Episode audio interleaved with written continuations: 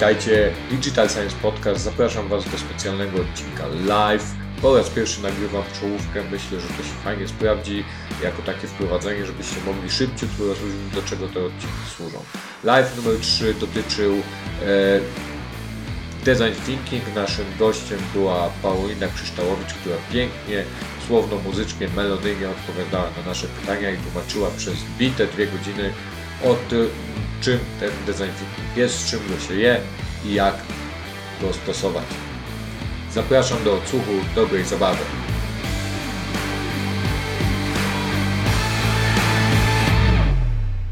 Jesteśmy live, mamy zero, e, zero ludzi. Jest. Ale na Facebooku się pewnie dopiero. No, osiągnięcie. Na Facebooku się odlicza.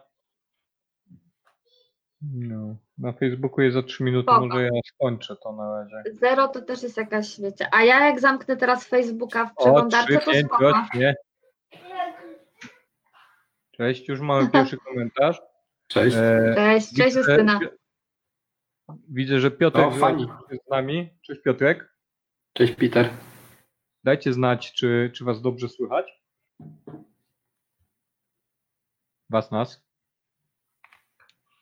Tak, i poprzesuwajcie trochę uśmiechów, bo ja się stresuję, chłopaki nie, ale ja tak, więc wsparcie mile widziane. O. Już jest wsparcie. O, no, super. Nie wiem, co znaczy ta ikonka tutaj. To takie niebieskie strzałki oni. Marta, czy ty możesz powiedzieć nam, co to znaczy? To jest chyba on.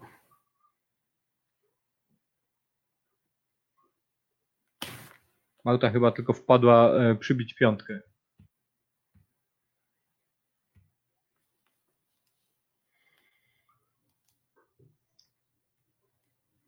Wszystko słychać i widać. Super. Elegancko. Mamy bardzo wąskie kadry, żeby nie pokazywać, co się dzieje w tle za nami.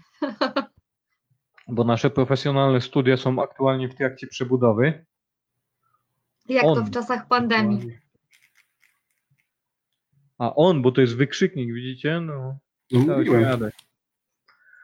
Dobrze, ja prognozowałem 5 osób w piątek wieczorem, mamy póki co 17, także jest elegancko i mamy nawet 10 lajków, e, także szaleństwo. Ja myślę, słuchajcie, że poczekamy e, rozruchowe 5 minut, co? I możemy pogawędzić o tym. O, Marta z auta prosto, proszę bardzo. Auta, słucha nas z Oj, auta. super. Przez miasto w piątek o 21. Nie, nie będzie chyba ciężko. Mm, Wszyscy już na nogę chodzą o tej porze. Także.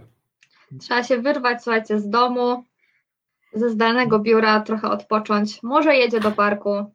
Polecamy też nocne przejażdżki samochodem. A w takim towarzystwie to myślę, że będzie miło. Super. Nie ma E, mo- może powiedzcie w takim razie, powiedz ty Paulina, bo z- Kuba też pewnie się podzieli e, tym i ja na pewno też. E, powiedz mi, jak ci się pracuje zdalnie z domu? Hmm. No ja na szczęście, odkąd nasza firma pracuje, pracuje zdalnie, to uciekłam do domu rodzinnego, więc dom na wsi z dużym ogrodem, dużo zieleni, dużo natury, więc super.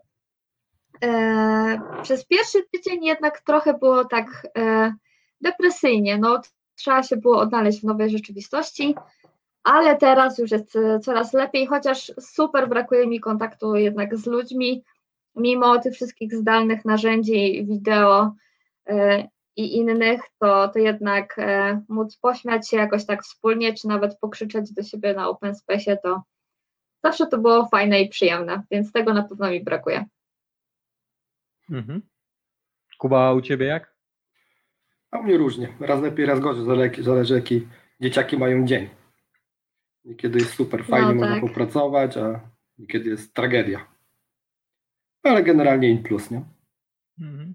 Zwłaszcza, że już od dłuższego czasu pracuję z domu, także no, nie jest to jakaś wielka zmiana w moim życiu. Tylko tyle, że dzieciaki do przedszkola nie chodzą.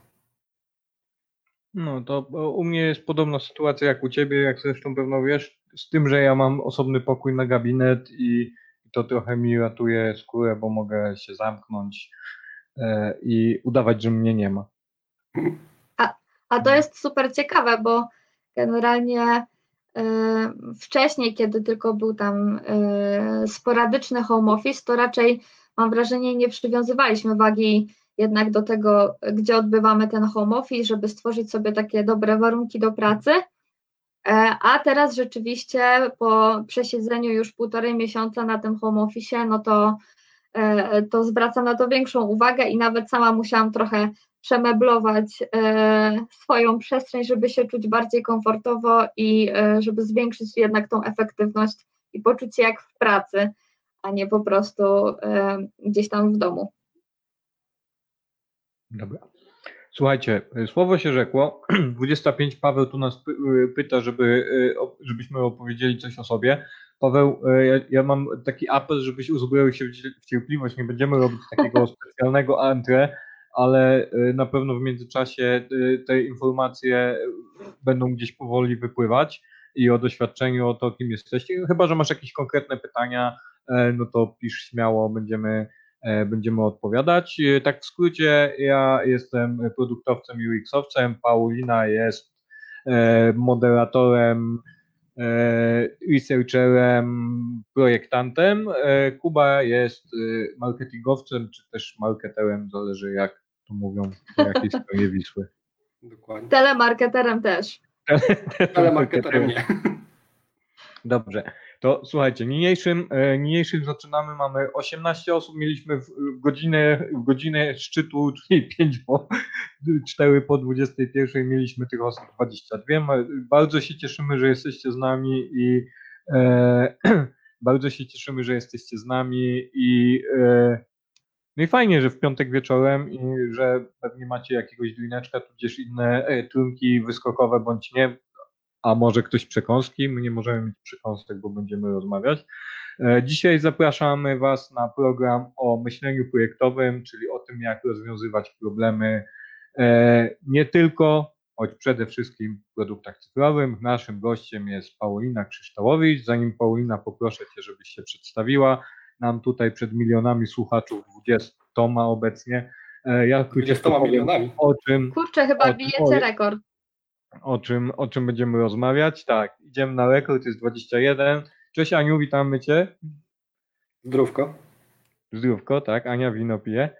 E, zatem, dzisiaj będziemy mówić, e, wypytywać Paulinę, czy też ona będzie mówić z własnej nieprzymuszonej woli pewnie trochę, e, o pracy konsultanta, o definicji konsultanta, e, o design thinking, czy design thinking to jest buzzword moda, czy to jest coś, co tak naprawdę działa. Paulina na pewno powie, że działa, a my będziemy z tym polemizować. E, Myślę, że będzie- powiem to zależy i też będziemy polemizować. też będziemy polemi- polemizować. To zależy, to na pewno jest hashtag, który się będzie bardzo często tutaj pojawiał. E, W każdym, e, w każdym razie e, będziemy się fokusować w, w pewien sposób na biznesie około MŚP, czyli na firmach, które są w fazie wzrostu, niewielkich firmach, które, które mm, potrzebują design thinking lub spoglądają z zaciekawieniem na design thinking, na myślenie projektowe i kreatywne rozwiązywanie problemów, jeżeli będzie e, i nie boją się z jakichś względów, albo nie chcą, albo nie rozumieją, będziemy starać się, Może jeszcze nie wiedzą, że potrzebują. może jeszcze nie wiedzą, że potrzebują, zgadza się, a będziemy te wszystkie wątpliwości rozwia- rozwiewać, będziemy tu mówić. Będziemy też mówić, co jest bardzo ważne, bo to jest duży obszar, że tak powiem, naszej działalności medialnej, e, o tym, jak młodzi adepci produktu UX-a mogą zaadaptować design thinking e, do, swojego, do swojej pracy, do swojego stylu życia takiego roboczego. O tym wszystkim będziemy mówić.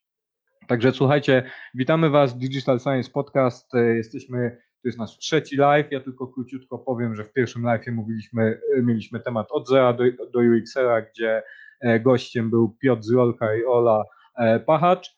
E, Źrołka, przepraszam Piotrze. Słuchasz, także możesz mnie nakrzyczeć tutaj. E, e, Drugi odcinek był też z Piotrem, e, dotyczył bardzo ważnego tematu dostępności cyfrowej. Te wszystkie odcinki są do odsłuchania na YouTubie, e, na naszym kanale. Jeżeli chcecie linka, to za chwilę go wkleję. Mm, Można tu wszystkie dane znaleźć na naszym fanpage'u. No i dobra, E, Ja nazywam się Tomek Żmuda. E, Ze mną jest Kuba Burek, a naszym szanownym gościem jest Paulina Krzyształowicz. Paulina, Cześć. proszę. Super. E, Słuchajcie, na początku bardzo dziękuję za zaproszenie. Czuję się naprawdę przemile zaskoczona. Co prawda, tak jak prognozowaliście, ja się zupełnie nie zgadzam, że jestem najlepszym konsultantem i najlepszym ekspertem od design thinking, ale coś tam wiem i chętnie o swoim doświadczeniu oczywiście, oczywiście opowiem. E, Trochę o mnie. Em, Ja mm, miałam tą przyjemność, że pracowałam z Tomkiem, E, Pracuję w dziale innowacji w Europejskim Funduszu Leasingowym. Cały dział oczywiście teraz pozdrawiam, bo pewnie też e, oglądają. Em, Wcześniej pracowałam też e, w banku, w Banku Zachodnim, obecnie Banku Santander. Tam w sumie zaczynałam swoją pracę.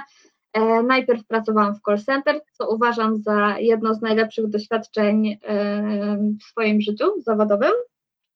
A później brałam Chyba akurat udział. Nie, absolutnie. Każde doświadczenie jest super, ale to w kontekście design thinking naprawdę otwierało i otwiera oczy. E, I polecam wszystkim, żeby spróbowali, spróbowali takiej pracy, być może podejścia do, e, do biurka kogoś z call center, jeżeli pracują w korporacji bądź firmie, która taki dział posiada. E, A potem z, z banku przeszłam do firmy, firmy, która jest firmą konsultacyjną, która zajmuje się różnymi metodykami myślenia projektowego, bo nie tylko design thinking, ale i service design, user experience design, e, innovation e, design, także dużo, e, dużo tematów związanych z projektowaniem e, w takich kreatywnych e, formach Mm, i od tamtej pory w sumie zajmuję się e, design thinking, jestem moderatorem konsultantem, prowadzę warsztaty, prowadzę projekty w tej metodyce e, i uważam, że jest bardzo fajna i dlatego mogę o niej opowiedzieć. To chyba tyle o mnie. No i tak, i y, ja wiem y, z codziennego, z codziennego obcowania z tobą, że bardzo dużo śpiewasz muzyki y, rozrywkowej. I powiedz mi, jaki, jaka jest piosenka na dziś? Em, Piosenka na dziś, e, słuchajcie, taka ciekawostka z racji tego, że no nie możemy się z zespołem gdzieś tam e, spotkać. em, Bierzemy udział w takim challenge'u piosenkowym. No i dzisiaj, e, dzisiaj był challenge na piosenkę. Akurat tak wyszło e, o alkoholu i innych używkach, także ja e, polecam piosenkę Tequila. I wszystkich tych, którzy lubią tequila. Także piosenka na dziś, na piątkowy wieczór, to piosenka Tequila. Niebezpieczna piosenka.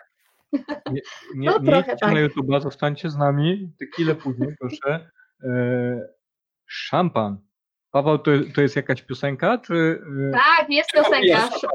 Szampan wylewa się. Nie pamiętam autorki, ale też bardzo dobra piosenka. O Tak jak alkoholu. zapowiadałem, Paulina e, nie po jednej nutce, ale po trzy, pięć, siedmiu znakach. Dokładnie tak. Super. A e, zanucisz? Nie.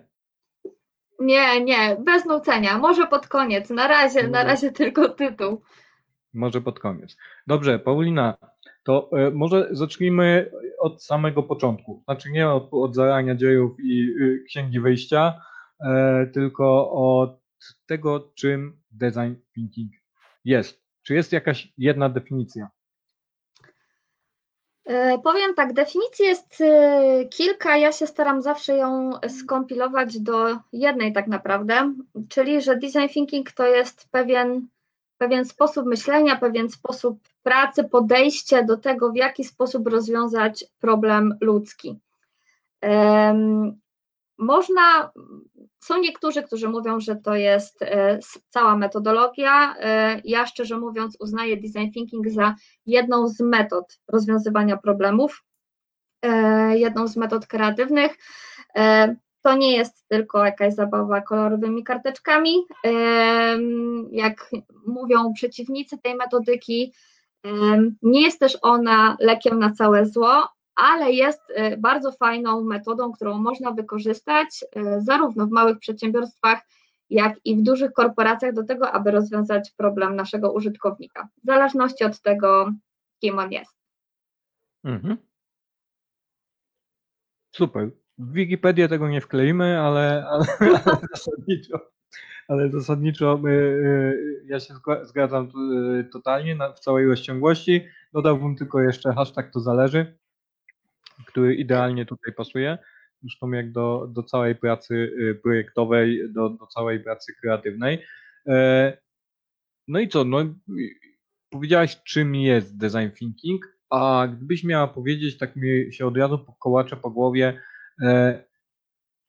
czym najlepiej design thinking współpracuje. I nie chodzi mi tutaj, że możemy rozwiązywać problemy zespołu, tylko czy na przykład, y, nie wiem, design thinking bardzo dobrze będzie działał w Scrumie, czy bardzo dobrze będzie działał e, w marketingu chociażby przy, przy budowaniu, nie wiem, wizerunku marki i tak dalej, i tak dalej. Czy masz jakieś takie e, złote, e, złote rady, złote strzały, złote doświadczenia w kontekście tego, gdzie on, gdzie, gdzie, to, gdzie to pasuje? Mhm.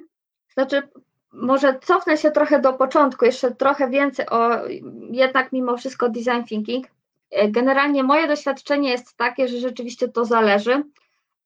Ja brałam udział w procesach design thinking zarówno e, z klientami, którzy są małymi organizacjami, zdarzały się organizacje rodzinne, firmy rodzinne, zdarzały się duże korporacje. To zależy też, jaki był określony cel takiego, takiego warsztatu, takiego projektu w tej, e, w tej metodyce.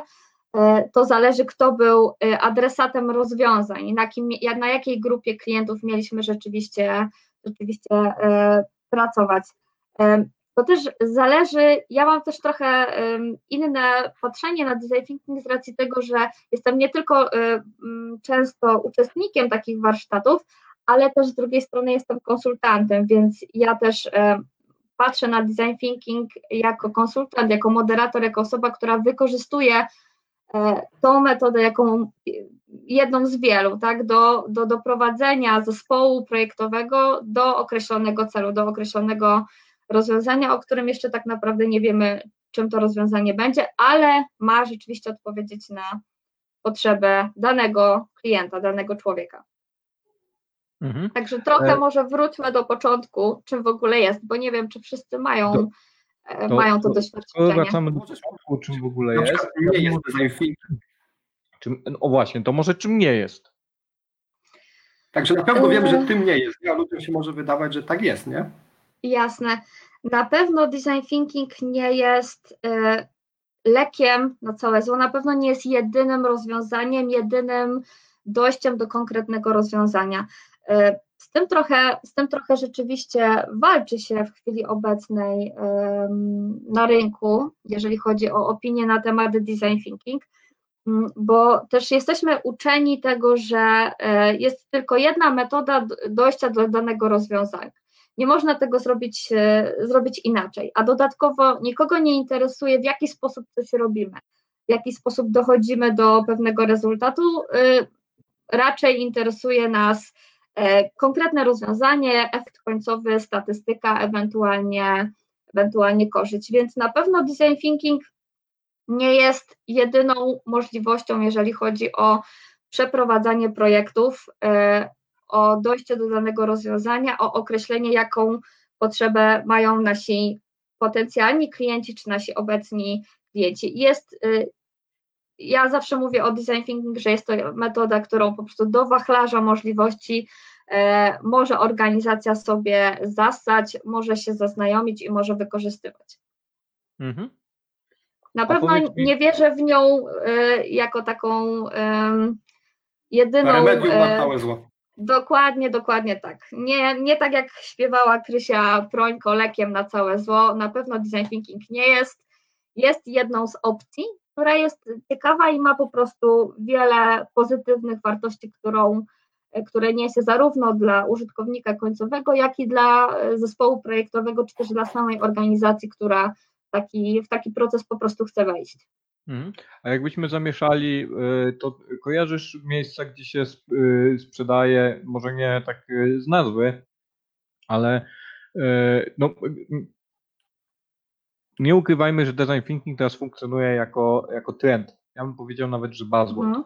E, bardzo często jest wykorzystywany jako buzzword, bo na przykład w, warsztatu, taki, w warsztacie UX-owym rozwiązania e, e, myślenie projektowe, takie warsztatowe jest jednym, jedną z kluczowych, jednym z kluczowych elementów warsztatu w ogóle projektanta użyteczności, żeby w ogóle nie wiem, czy przeprowadzić biznes discovery, czyli zobrazować jak biznes wygląda, czy wykreować pomysły i tak dalej, i tak dalej. I to już funkcjonuje pewnie zanim e, w Polsce było e, przyjęte i, i, i przytulane często przez organizacje e, pojęcie design thinking.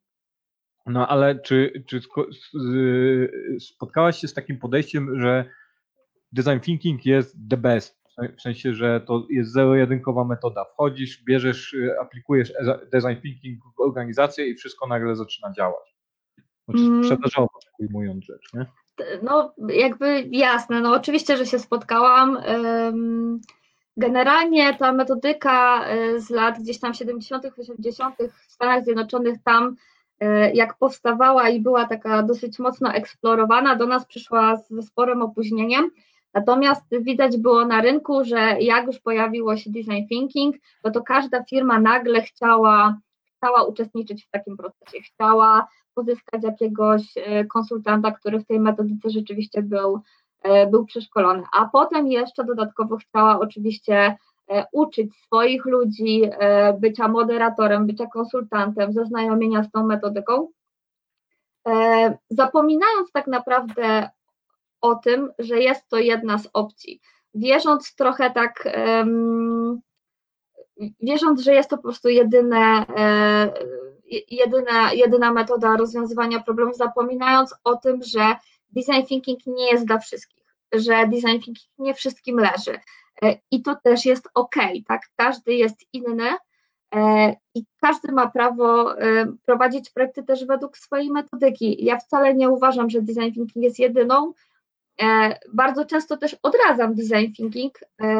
W pewnych, w pewnych projektach po prostu się nie nadaje ze względu na na kontekst, ze względu na ludzi, którzy biorą udział w takich, w takich projektach, ze względu też na złożoność danego problemu, czy też po prostu organizacji nie stać na to, nie stać na konsultanta zewnętrznego.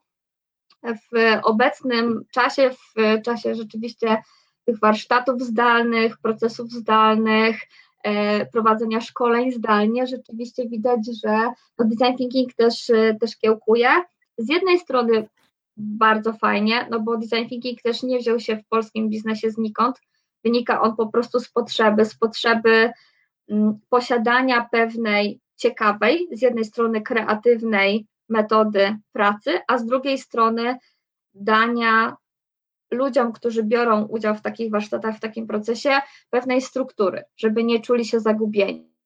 Pamiętajmy, że każda metodyka, nie tylko design thinking, jest czymś nowym dla uczestników jest pewnym wybiciem ich e, z utartych schematów, z pewnego stylu pracy, który, który być może mają od kilku lat, kilkunastu lat.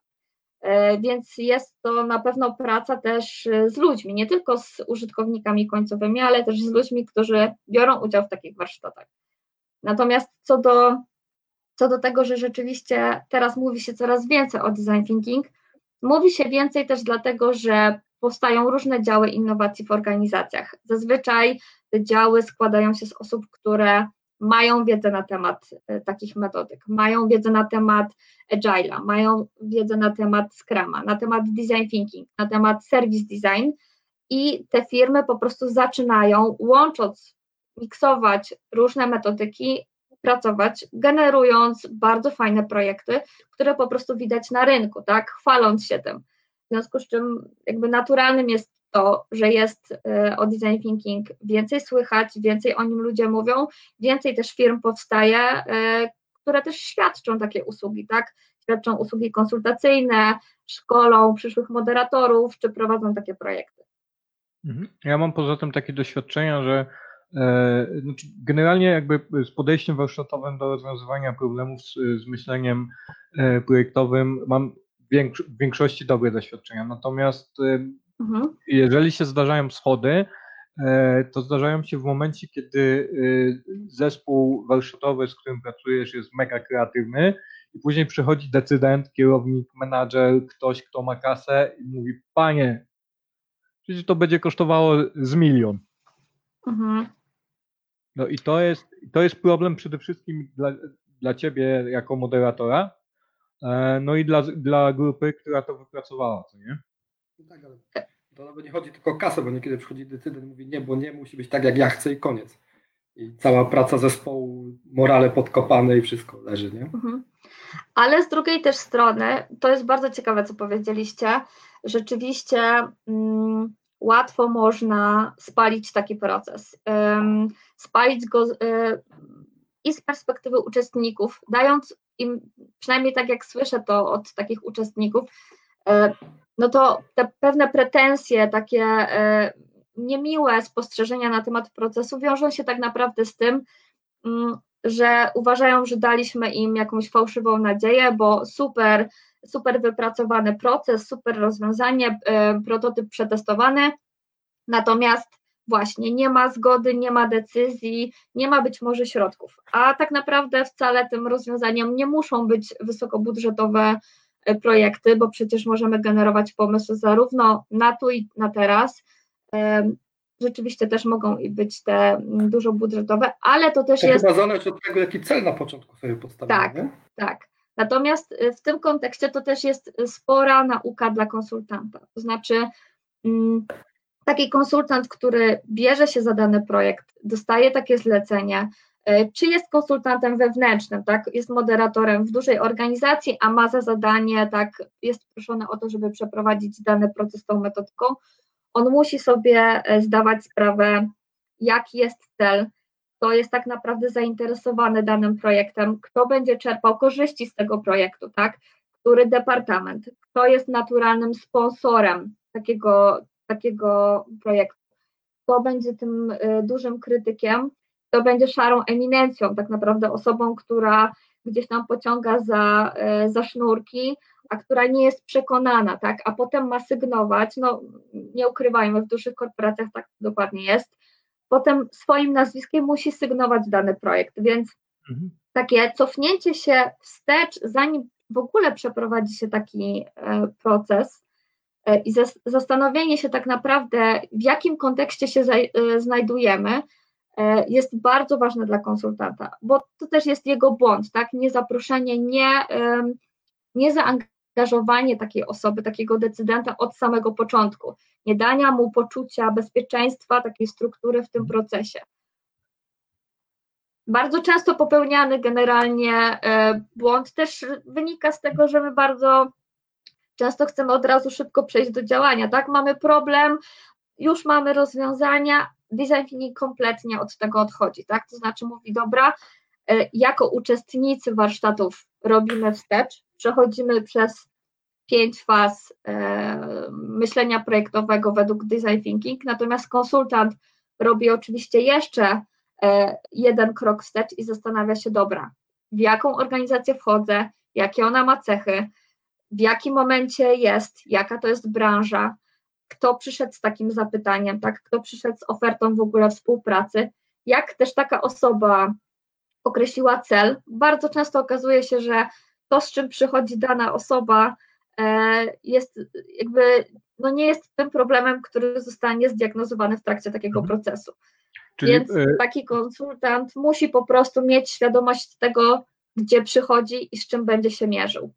Czyli ta praca konsultanta nie zaczyna się e, w momencie wejścia na warsztaty i przedstawienia się grupie i powiedzieć, słuchajcie, dzisiaj będziemy rozwiązywać problem, tylko to musi być wypracowane, że tak powiem, z pionem e, decyzyjnym, jakie problem, zdiagnozowane muszą być problemy, czyli to nie jest te 3, 4, 6 godzin warsztatu, tylko to jest obszar, Absolut. który... Dokładnie tak, dokładnie tak. Rolą konsultanta, rolą moderatora takich procesów w metodyce design thinking Oprócz tego, że on oczywiście jest na warsztatach, jest moderatorem tych warsztatów, jest też to, żeby dać poczucie bezpieczeństwa ludziom w nowej, nieznanej, e, w nowej, nieznanej materii, tak? Bo tak naprawdę to nie moderator jest odpowiedzialny za wynik tej pracy, tak? Oczywiście on jest oceniany e, niestety przez pryzmat tego, co zostanie wypracowane, natomiast on tak naprawdę nie zna organizacji. Jako konsultant zewnętrzny, który przychodzi do danej organizacji, ja na przykład nie mam wiedzy, e, jak się montuje samochody. Miałam taki projekt, e, który realizowałam dla Volkswagena. Nie miałam totalnie wiedzy, jak się pracuje na linii produkcyjnej, jak w ogóle takie przedsiębiorstwo, taka fabryka działa. Natomiast ja muszę mieć świadomość tego, w jakim momencie dana firma się znajduje, kto z takim projektem przychodzi, czy to jest osoba z HR-ów, czy to jest osoba z jakiegoś działu produkcyjnego, usługowego, która chce poprawić dany proces, kto tak naprawdę będzie potem tym zarządzał, kto wydaje zgodę, czy to jest zarząd, czy to jest jakiś dyrektor departamentu, kto trzyma też budżet ewentualny, tak, nie tylko na, na sam proces, ale też i na wdrożenie. I tak naprawdę konsultant powinien zaangażować te wszystkie osoby i stworzyć, y, ja na to mówię taki hot team, zespół osób, które być może nie będą z różnych przyczyn angażowane na każde warsztaty, bo pamiętajmy, że procesy design thinking to nie tylko pięciodniowy sprint, to nie tylko jednodniowe warsztaty. W tej metodyce organizuje się też i prowadzi się projekty, które mogą trwać latami, mogą trwać 8 miesięcy, półtorej roku. E, więc jasnym jest dla mnie, że na przykład zarząd nie będzie uczestniczył w każdych e, warsztatach z różnych względów. Natomiast to, żeby update'ować, dać tym ludziom poczucie bezpieczeństwa, poczucie wpływu na to, że oni wiedzą, z czym się mierzą, z czym się też mierzą ich ludzie i co tak naprawdę wypracowują ich ludzie, jest bardzo, bardzo ważne. No I w drugą stronę też to działa. Hmm? W drugą stronę też to działa, bo jeżeli zespół nie będzie wiedział, że zarząd na bieżąco nie jest informowany, to okay. Tak, jak, jak najbardziej. Mamy pytanie od Natalii. Natalia się pyta, e, jak rozpoznać rzetelność i doświadczenie konsultantów? Komu zaufać? I to jest bardzo dobre pytanie. Bardzo dobre, ale też i bardzo trudne, nie ukrywam. Mm, na pewno nie zaufałabym konsultantowi, który rzeczywiście um, zabiera się bardzo szybko do działania, tak, e, dla którego liczy się tak naprawdę liczba dni warsztatowych, um, który nie przedstawia też, co będzie wynikiem każdego z warsztatów, tak. Ja cenię sobie właśnie takiego konsultanta, który chce poznać firmę, który nie tylko jakby wystawia fakturę właśnie za dni warsztatowe, ale przyjeżdża do firmy, poznaje ją trochę, poznaje ludzi, którzy stoją za tym projektem. Taki osobisty kontakt, budowanie relacji to jest dla konsultanta trochę taki mini audyt, to rozeznanie. Y, więc ja doceniam tych konsultantów, którzy rzeczywiście mówią: OK, przyjmuję, że taki jest cel według danej osoby, według lidera biznesowego, który do nas przychodzi. Natomiast zróbmy krok wstecz, e, zapytajmy się jeszcze innych, jak to rozumieją, zapytajmy się, kto będzie decydował. Czyli taki konsultant, który rzeczywiście chce, chce przeprowadzić ten proces, a nie trochę odbębnić warsztat. Bo mhm. Co innego jest przeprowadzić proces, a co, czym innym jest jednak same bycie na warsztacie. I jeszcze tylko jedna rzecz. Absolutnie nie mam mm, niczego za złe osobom, które prowadzą po prostu też taką formę, tak? Czyli słyną z tego, że organizują, czują się też w tym dobrze, że organizują warsztaty na przykład otwarte, design thinking, dwudniowe, pięciodniowe, różnych osób z różnych firm, tak, bardziej otwarte, żeby nauczyć o metodyce, żeby trochę opowiedzieć, zarazić, tak, metodyką design thinking. Natomiast jeżeli przychodzimy jako konsultanci do firmy e, i za cel stawia nam się mm, stworzenie nowego produktu, stworzenie nowej usługi, czy po prostu poprawa jakiegoś procesu, to jest spora odpowiedzialność. E, która ciąży na barkach konsultanta, tak? takiego moderatora, więc ja nie wyobrażam sobie takiego procesu bez odpowiedniego przygotowania. Także y, tak bym ich rozróżniała. Tak? Oczywiście Czyli... można zapytać o case'y, jakie się przeprowadzało, natomiast y, bardzo często to są y, jakby ładnie opisane marketingowo, marketingowo procesy. Ja chciałabym się dowiedzieć jako firma od konsultanta, jak sobie radzi z trudnościami, jakby sobie radził z osobami, które będą prezentować taką postawę super krytykancką na warsztatach, e, jak zaangażują właśnie taki hot team i czy w ogóle to robią. Na pewno takie pytania zadałabym. Znaczy, to jest w ogóle, e, e, Natalia chyba trafiła w punkt, bo to, o czym ty mówisz, wymaga też od organizacji jakby dużej świadomości, nazwijmy to w cudzysłowie zakupowej, nie? E, że oni tak. odpowiednio pytają, odpowiednio szukają, zrobili research, żeby sprawdzić jak i co, co z tym jest. Natomiast natomiast nie bardzo nie bardzo widzę to od strony takiej typowo sprzedażowej, nie? Bo sprzedażowo to jest z reguły tak, że to jest jak z audytami wszelakimi, ale jako, że jestem z branży, no to weźmy audyt UX-owy. E, jest ogłoszenie, szukamy kogoś do audytu naszej strony, naszego serwisu, naszej aplikacji, whatever. I się nagle okazuje, że jest 1500 e, chętnych, ale nikt się I nie pyta. I wygrywa cena. I, I, tak, i wygrywa cena, ale nikt się nie pyta tej firmy, jakie są cele biznesowe. Wy mi sprawdźcie tylko UI, jak się klika, czy się dobrze klika. No to tak nie do końca działa i to jest chyba sytuacja analogiczna.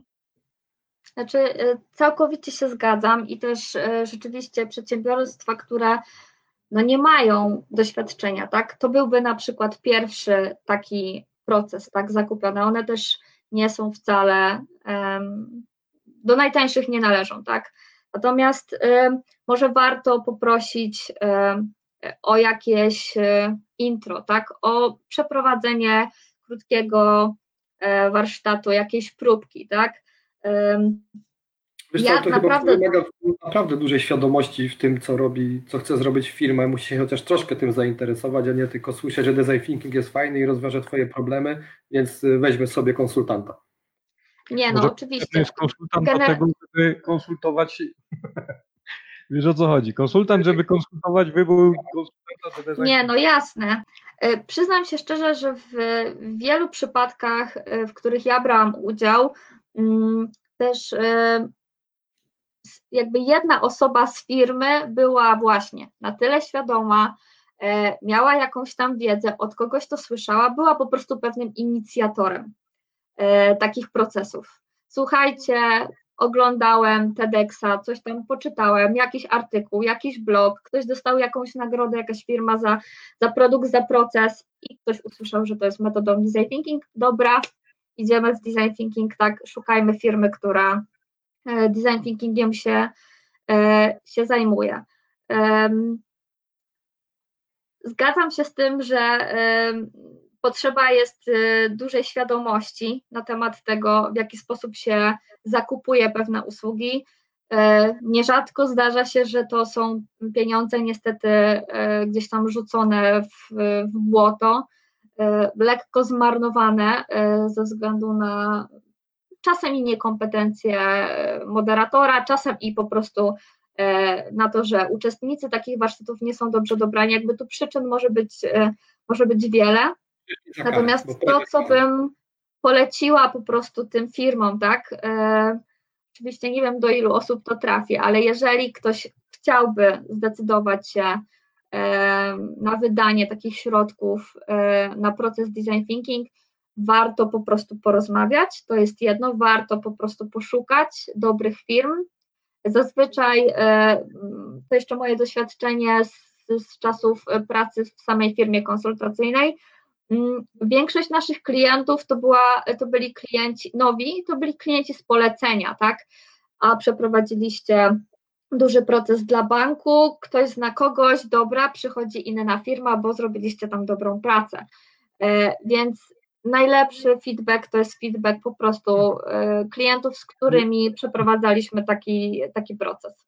Czyli w skrócie, nie śpieszyć się, bo na gwałturety to nie zadziała. Czytać, pytać się, rozpytywać i rozmawiać z, potencjalnymi wykonawcami. Taka tak. trochę metoda przetargowa. Tak, ja, ja nie ukrywam też, że mm, i to też poradziłabym osobom, które w ogóle chcą sprawdzić metodę, y, jako uczestnicy, jako być może potencjalni moderatorzy, bo nie wiem, zajmują się y, coachingiem, nie wiem, są trenerami, poznali inne metodyki, chcą po prostu nauczyć się czegoś nowego, aby y, to też była moja, mój sposób jeszcze zanim podeszłam do tego tak naprawdę na serio, E, żeby pozapisywać się e, na różne krótkie formy warsztatowe, webinary, podcasty do Takie różnych firm, które dokładnie tak, do różnych firm, które zajmują się design thinking.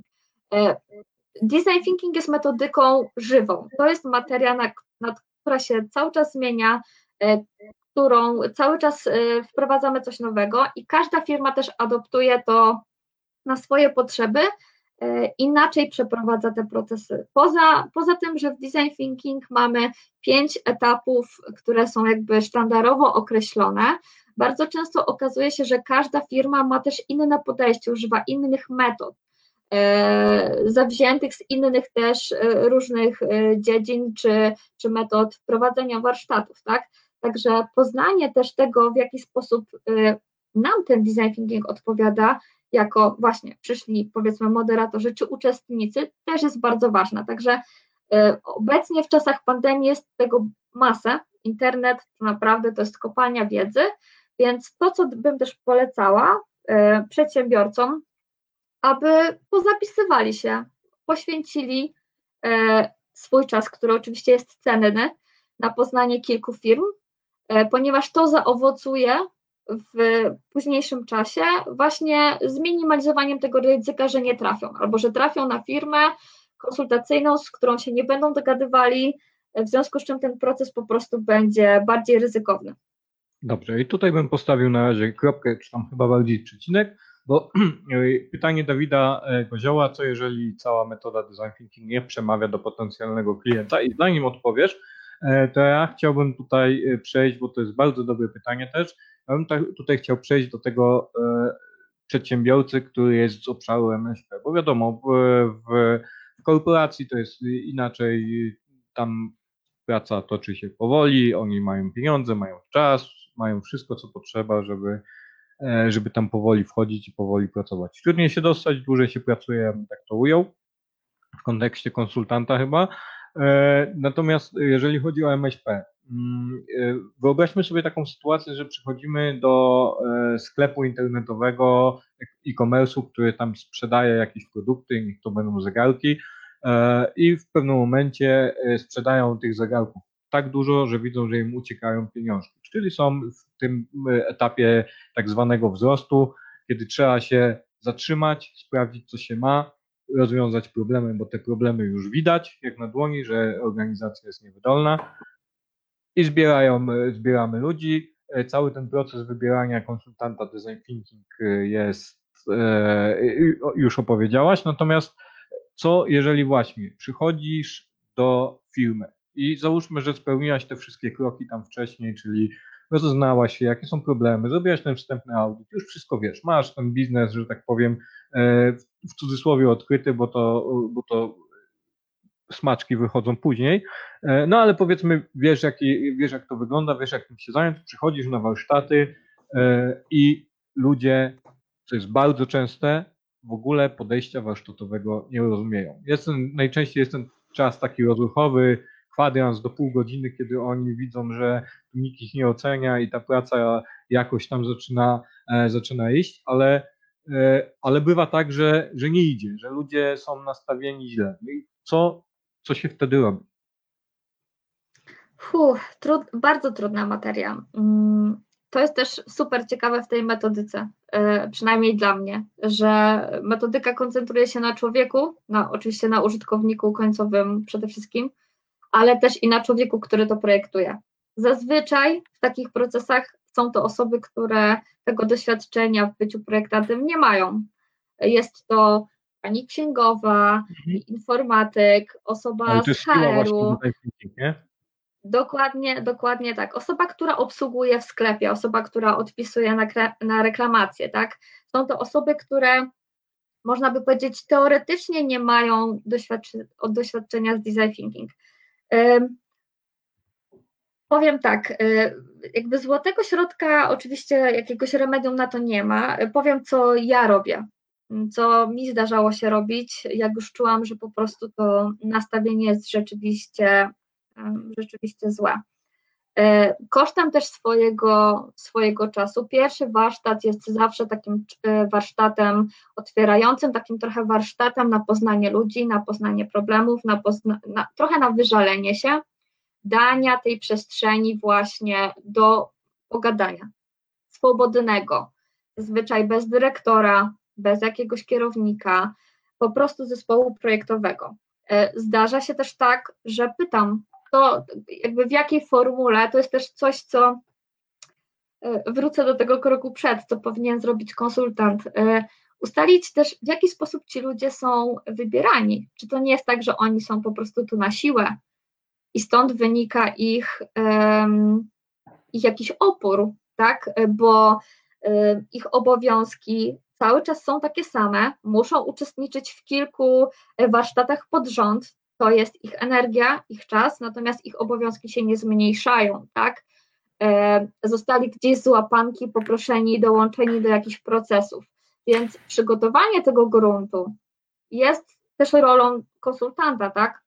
Dowiedzenia się bądź ewentualnie zaprojektowania tego, w jaki sposób ten cały proces będzie wyglądał. Czy będą to osoby, które rzeczywiście będą miały doświadczenie bardzo różne, będą pochodziły z różnych, z różnych działów.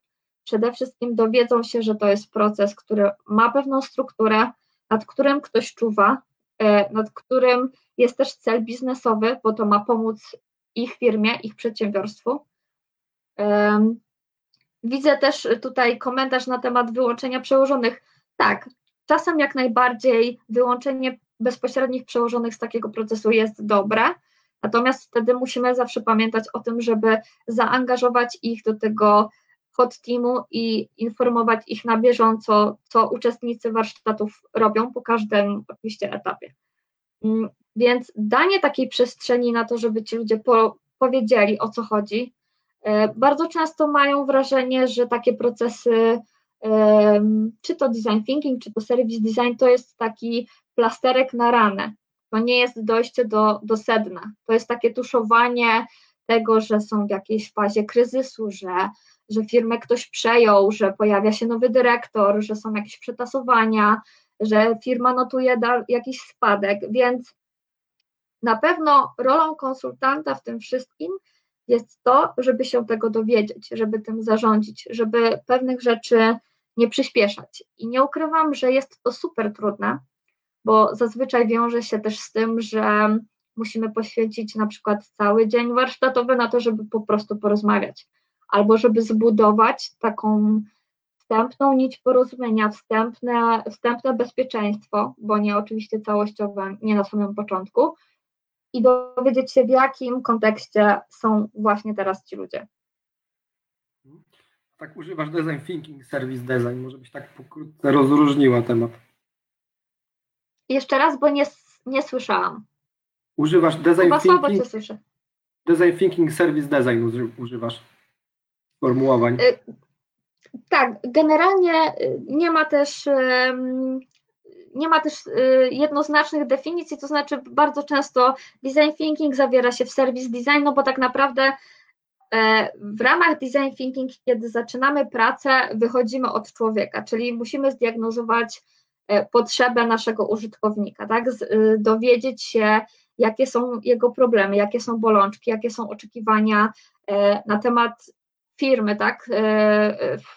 z którą go wiąże dany produkt, dana, dana usługa. Nie wiemy, co projektujemy, bo nie wiemy, co będzie odpowiedzią na te bolączki. Może się okazać, że brakuje aplikacji, a może się okazać, że odpowiedzią będzie inaczej zaprojektowana komunikacja do klienta. Natomiast serwis design głównie skupia się jednak na projektowaniu jakiejś y, usługi. Zazwyczaj możemy y, tak naprawdę y, ułamek w ramach design thinking E, jeżeli będziemy projektować usługę, wrzucić serwis design. Więc ciężko to tak odseparować, bo dla mnie, szczerze mówiąc, wszystkie, prawie wszystkie metodyki, tak samo user experience design, tak?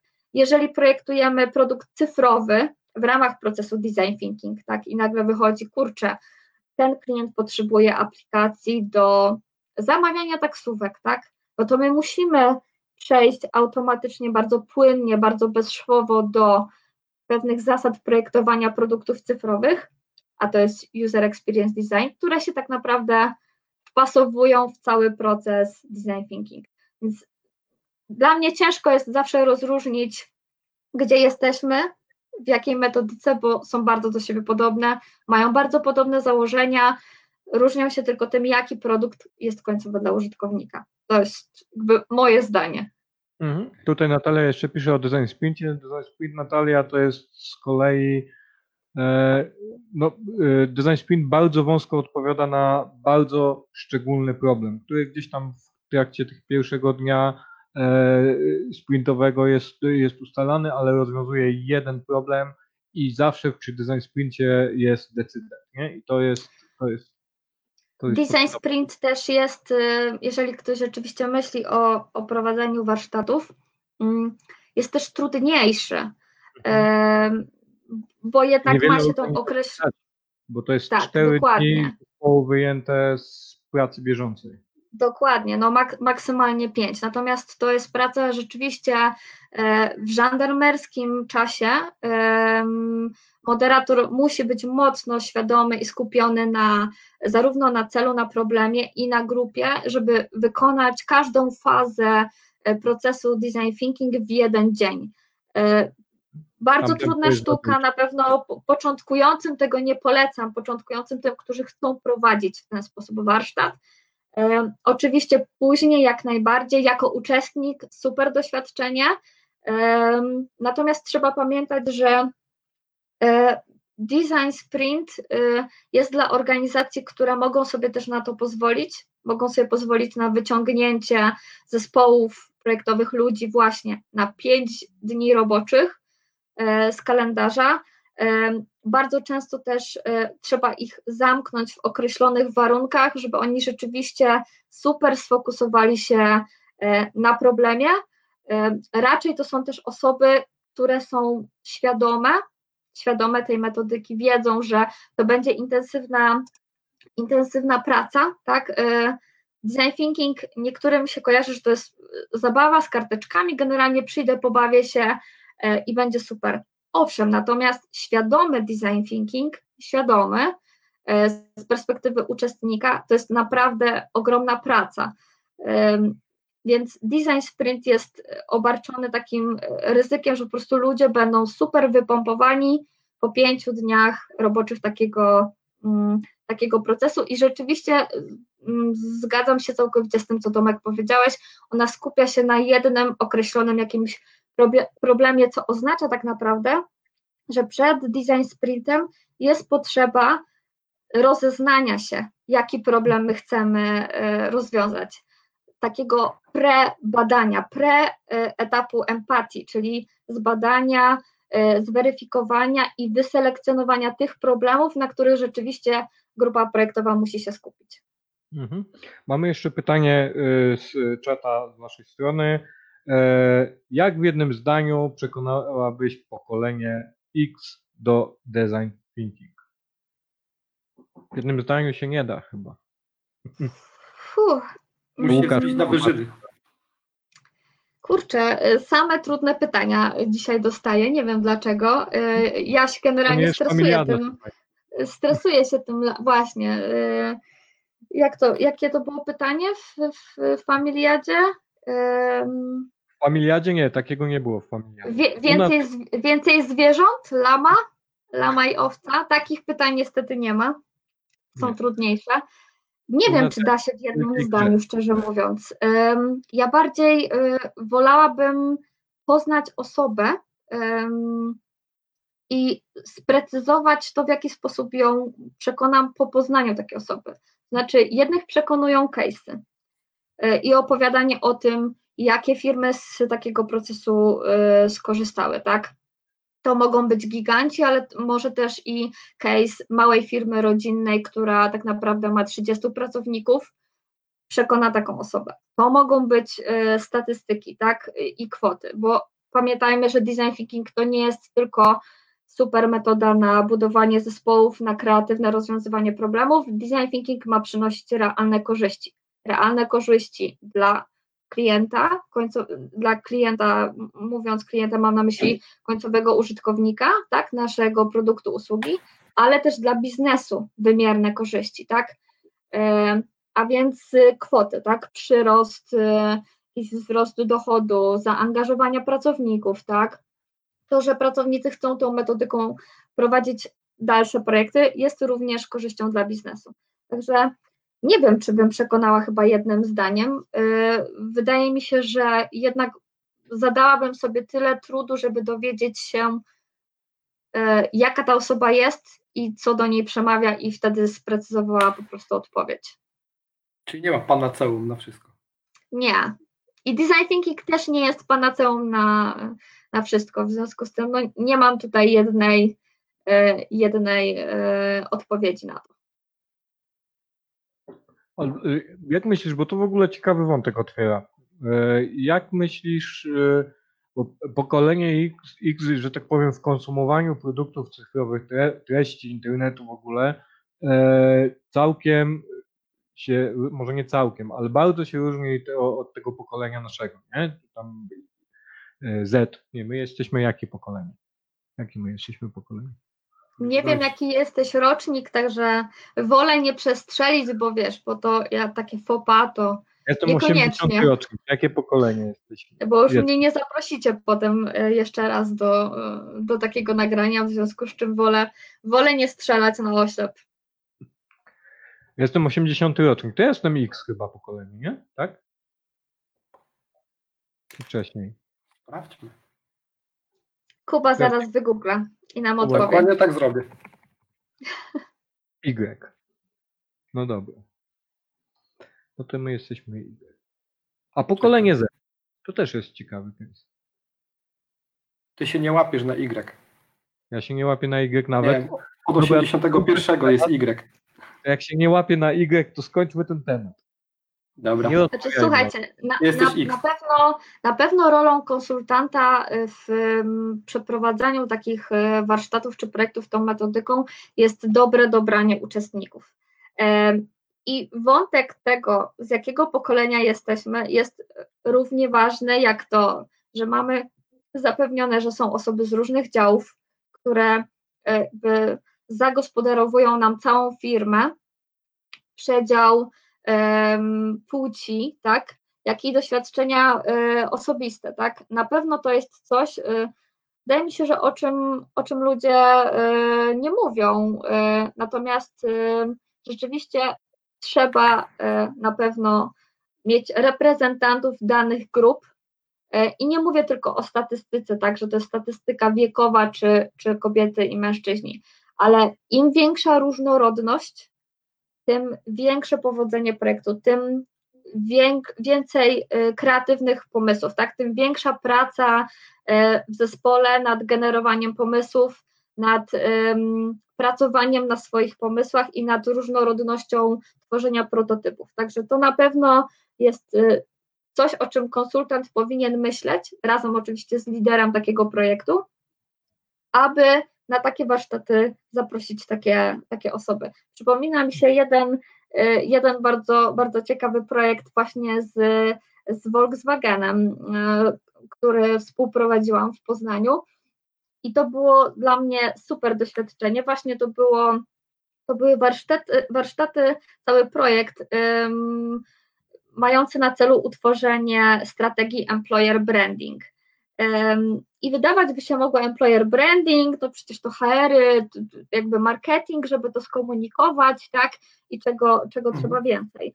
E, super dla mnie doświadczeniem było to, że na warsztatach pojawili się majstrowie przed samą emeryturą, jak i stażyści, osoby, które miały po 21, 20 e, lat, e, jak i osoby w średnim wieku, które razem pracowały, razem dzieliły się swoim doświadczeniem. Nawet rozwiązaniem tak naprawdę, które powstało w trakcie takich warsztatów, było łączenie e, w pary, pokoleniowe łączenie w pary mm, osób młodych i osób starszych, właśnie takich przed samą emeryturą, ponieważ takie osoby bardzo często w firmie czuły się niepotrzebne, a miały ogromną wiedzę, bo pracowały zazwyczaj w takich organizacjach przez całe swoje życie miały taką silną potrzebę dzielenia się tą wiedzą, nauczenia innych, natomiast młode osoby tak miały, y, przychodziły zazwyczaj jak taka pusta kartka, jak gąbka, chciały chłonąć wszystko, tak, zależało im na tym, żeby być e, w tej firmie, w związku z czym miały pilną potrzebę nauki, tak, I stąd powstał w ogóle program cały mentoringowy w ramach, w ramach strategii Employer Branding w Volkswagenie, żeby łączyć właśnie te dwa zupełnie um, opozycyjne, można by, może się tak wydawać, światy, tak? Dwie opozycyjne osoby. Natalia pisze, że ta się mocno zmienia, sytuacja na nas wszystkich wymusiła przyspieszoną cyfryzację. Oczywiście nawiązuje do e, czasów pandemicznych. E, no, no tak, no, internet jest pełen historii e, sukcesu, przejścia w online, pełen, historii e, porażek, więc tutaj jest short story raczej. Tak, natomiast też zmienia się, y, zmienia się społeczeństwo, tak? Inaczej sobie wyobrażaliśmy osobę y, 60 plus x lat temu, tak? Y, moja babcia, inaczej myślę o osobach, które teraz są w tym wieku, tak? Często to są osoby, które właśnie odkrywają y, produkty cyfrowe, tak? Odkrywają Mm, laptopy, e, smartfony, tak, surfują po sieci, podejrzewam, że ta granica e, tego wyłączenia, mm, jeżeli chodzi o produkty dokładnie cyfrowe, będzie się przesuwać e, jakby do przodu. Także na pewno to, co jest ważne, to zapewnienie osób z każdego pokolenia, z każdej też grupy wiekowej na warsztatach. Na pewno będzie to korzyścią dla wyniku takich warsztatów, takiego procesu projektowego. Mhm. E, warsztaty zdalne, e, czyli tak. design thinking prowadzony zdalnie. Ja muszę się pochwalić, ja ostatnio prowadziłem warsztaty dla 30 osób w trzech grupach. I jak Ci poszło? Opowiedz o tym. E, fantastycznie. Powiem Ci, że było, e, korzystałem z Miro. E, powiem Ci, że mhm. praca szła dużo wolniej niż zakładałem. Było mhm. trochę tego zamieszania takiego technologicznego, gdzie ta bariera jedni szybciej przyswajają, inni wolniej, troszkę z kursorami, niektórzy na touchpadach i tak dalej, i tak dalej, więc było troszkę takiego zamieszania. Jest tutaj Olo, który może powiedzieć, e, napisać, jak, mu, się, jak mu się te warsztaty e, podobały. E, ja byłem zadowolony jakby z, z zaangażowania, z mhm. tego, że komunikacja prze, przebiegała sprawnie i z tego, że się szybko, szybko grupy zorganizowały i to, i to było super. Nie? I, I dostałem tonę materiału do, do przypracowania, ale jak skończyłem warsztaty, bo miałem otwarte trzy przeglądarki, bo to były trzy hangouty plus, plus jeden board, bo, bo grupy pracowały na jednym boardzie. Jak to wszystko wyłączyłem, jak nastała cisza, to tak siadłem na fotelu i tak wszystko we mnie spływało powoli. Mhm. Jeszcze bardziej e, ta adrenalina, mimo że zdalnie gdzieś tam połączę, jeszcze bardziej ta energia jakby wypala na sam koniec, nie? Mhm. Znaczy, przyznam się szczerze, yy, może będę w moim stwierdzeniu czy w mojej opinii niepopularna, ale yy, ja lubię warsztaty yy, jednak takie z, z ludźmi na sali warsztatowej. E, dlaczego? Bo mam wrażenie, że mam jednak większy wpływ e, na ludzi, odczytuję też pewne sygnały. Zdalnie. kontrolować, nie? Mowa ciała. Dokładnie. Bardzo ciężko jest y, skontrolować to, y, może nie skontrolować, ale wyłapać e, pewne rzeczy, które się dzieją w ludziach. Na sali warsztatowej no jest o tyle prościej, że rzeczywiście dobry konsultant, dobry moderator dba nie tyle o atmosferę, ale też zauważa pewne sygnały, które mogą potem spowodować, że dany proces nie wypali. Natomiast dla mnie warsztaty zdalne no, w obecnym czasie są koniecznością, tak? E, być może z czasem polubię bardziej, natomiast na pewno z perspektywy moderatora mogę powiedzieć, że e, mniej planuję na warsztaty zdalne, to znaczy mniej pracy.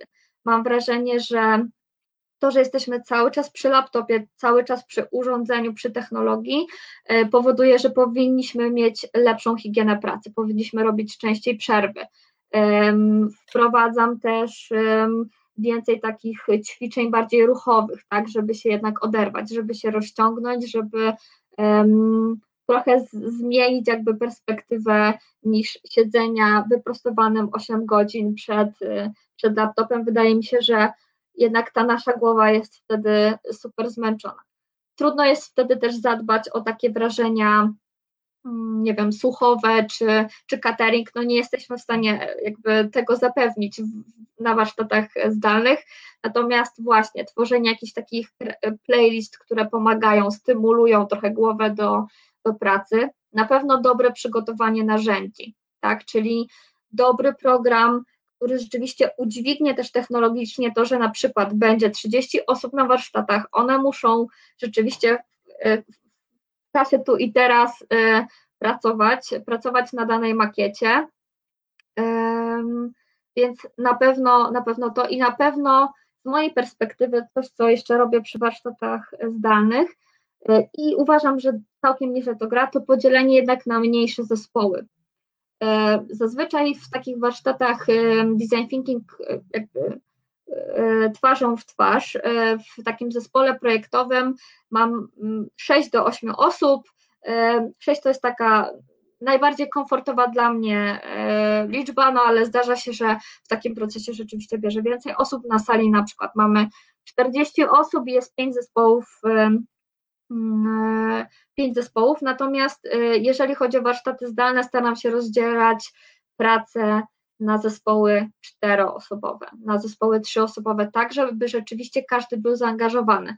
To trudno jest jednak zdalnie widzieć, czy są efekty, czy dana osoba się po prostu nie odłączyła, czy, czy jakby wie, że pracujemy rzeczywiście na danym, na danym problemie no i też y, angażujemy wiele mediów, tak? Czyli to znaczy, że jedna grupa robi jakiś research w tym czasie, czy, y, czy jakąś mapę inspiracji, y, korzysta oczywiście z, z internetu. Jedna część już mm, robi notatki, robi mapę empatii, robi jakiś jeden moodboard, także staram się rozdzielać tą pracę mniejszych zespołów na danych makietach i ewentualnie dawać im tą przestrzeń bardziej na pracę między nimi, tak? Mhm. Natomiast jest, jest to trudne, nie ukrywam. No ja miałem po 10 osób w grupie, e, daliśmy radę, e, no fajnie wyszło. By, byłem zadowolony, jestem zadowolony. Także, tak jak mówię, ja e, tęsknię za ludźmi, za ludźmi e, tak osobiście, natomiast e, na pewno warsztaty zdalne to obecnie konieczność, zadbałabym o dobre narzędzie. Ja tu mogę polecić jak najbardziej mural, e, który ma po prostu dużo takich makiet, tak, w czasie rzeczywistym mhm. każdy uczestnik może po prostu dodawać coś od siebie, e, więc myślę, że o to trzeba byłoby zadbać. No fajnie by było też e, powiedzieć uczestnikom, słuchajcie, zróbcie sobie coś dobrego do jedzenia, coś lekkiego, coś, co po prostu też nie, nie przymuli. Na, na warsztatach, które prowadziliśmy, Moja firma mieściła się w budynku Concordii Design w Poznaniu. Tam zazwyczaj korzystaliśmy z tamtejszego cateringu, więc tam na, nawet przekąski były tak przygotowane i wchodziły w takich momentach, żeby nie obciążać um, za bardzo um, organizmu, tak, żebyśmy nie mieli poczucia, o Boże, teraz nam brakuje cukru, mamy zjazd energetyczny po obiedzie, generalnie zrobiło się ciepło e, w brzuszku i chcielibyśmy się e, położyć spać, a nie pracować i generować właśnie teraz pomysły czy tworzyć prototypy. Więc tak. zadbanie ja też o takie szczegóły jest bardzo ważne. Muszę tu postawić kropkę, bo e, minęła godzina, ponad godzina 8. E, mamy cały czas 20 osób. Bardzo się cieszę, że jesteście z nami w ten e, znakomity e, wieczór, gdzie Paula tutaj się bardzo mocno produkuje w pocie czoła. Bardzo dziękujemy. Jeszcze raz. Nie kończymy, bo ja chciałem zrobić taką pauzę techniczną i zaczęłaś mówić o mapach empatii i o tamtych wszystkich rzeczach, jakich, jakie się dzieją, więc tak prośba, żebyś powiedziała właściwie jakie jest te pięć podstawowych założeń dla design thinking, żeby, e, żebyśmy mieli tą pigułkę wiedzy. Z mhm. naciskiem na pigułkę. Dobra, po, postaram się naprawdę w żandarmerskich, e, w żandarmerskich słowach opowiedzieć. Mm, generalnie e, takie cechy też design thinkingu to, to przede wszystkim ten człowiek w centrum.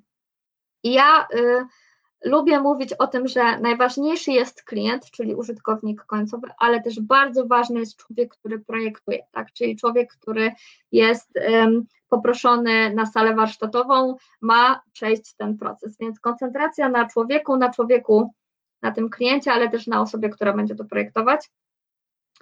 Design thinking to też e, współpraca, to też relacje, partnerstwo, tak? Nie da się zrobić tego procesu w pojedynkę. Trochę taki slogan, ale w kupie siła. Im więcej zróżni, zróżnicowanych osób w takim procesie, tym lepiej. I design thinking to przede wszystkim taka otwartość, gotowość do tego, że że chcemy się, że potrafimy to robić, że chcemy się zatrzymać, że chcemy trochę wyjść poza swoje podwórko, że jednak nie wiemy wszystkiego, że być może coś pominęliśmy. Bardzo często się spotykam y, z tym, kiedy przychodzę do jakiejś firmy, że a to my zrobiliśmy tyle badań o kliencie, my wiemy, on nie lubi tam dokumentacji, nie lubi tego i nie lubi tego. To są, zazwyczaj to są rzeczy, które ktoś tam nam powiedział, przychodząc do pracy 5 lat temu, zapamiętaliśmy je i po prostu się ich trzymamy. E, natomiast to, co w takim procesie jest ważne, to to, że przyjmujemy, że jesteśmy białą kartką, że na nowo chcemy się dowiedzieć czegoś więcej. E, czegoś więcej o naszym produkcie, o naszym kliencie, o tym, jak na niego, jak na niego reaguje. Ja to zawsze do... mówię, że to jest określenie statusu quo. Tak. Tak, ale to też wynika z tego, że jak ktoś raz tworzy dokument, to później go nie aktualizuje, o czym już wspominaliśmy. Zde zdecy zdecydowanie, tak. E, uznajemy, że po prostu jedne badania gdzieś tam x lat temu mówią Dokładnie. nam o tym, w jaki sposób nasi klienci korzystają z produktów na przykład cyfrowych, gdzie wiemy, że w czasie pięciu lat zmieniło się tak wiele. Dokładnie tak, a my nadal wierzymy w to, że nasi klienci na przykład nie mają problemu z tym, żeby używać czegoś tam, tak, używać e, komputera i mamy tylko i wyłącznie nasz serwis webowy, a nie mamy aplikacji mobilnej, a większość na przykład e, przechodzi już na smartfon, a my w ogóle nie popracowaliśmy nad RWD nad stroną e, mobilną jego portalu. Natomiast co do tych etapów, tak żeby trochę ustrukturyzować. Mm, też każda firma, tak jak mówię, adaptuje sobie tą, tą metodę. Czasem jest tych etapów 8, czasem 7, czasem mówi się nawet o 6. Natomiast jakby zgodnie z, z teorią mamy pięć etapów y, tej metodyki. Mm, pierwszy etap to mm, faza taka empatyzowania. To jest, to jest moment, w którym każdy z uczestników warsztatów wciela się w rolę badacza. To jest właśnie ten moment odcięcia się, powiedzenia sobie, wiem, że nic nie wiem i zbieram wszystkie materiały, które tylko mam e, dotyczące danej materii. To jest moment, w którym idziemy do naszych klientów, nie boimy się tego, to też jest super trudne e, i pytamy, tak? E, zastanawiamy się, co go boli, pytamy, jak korzysta z naszego produktu, Mm, to moglibyśmy, jakie ma przemyślenia, tak? E, więc zbieramy wiedzę na temat też osobowości, e, stylu życia naszych użytkowników, e, z jakich marek korzysta, co widzi w ramach swojego otoczenia. Także budujemy jak największą bazę wiedzy. Teoretycznie, tak jak powiedziałam, większość mówi o tym, że już wszystko wie, natomiast tu staramy się po prostu się od tego odciąć i zebrać tą zebrać tą wiedzę.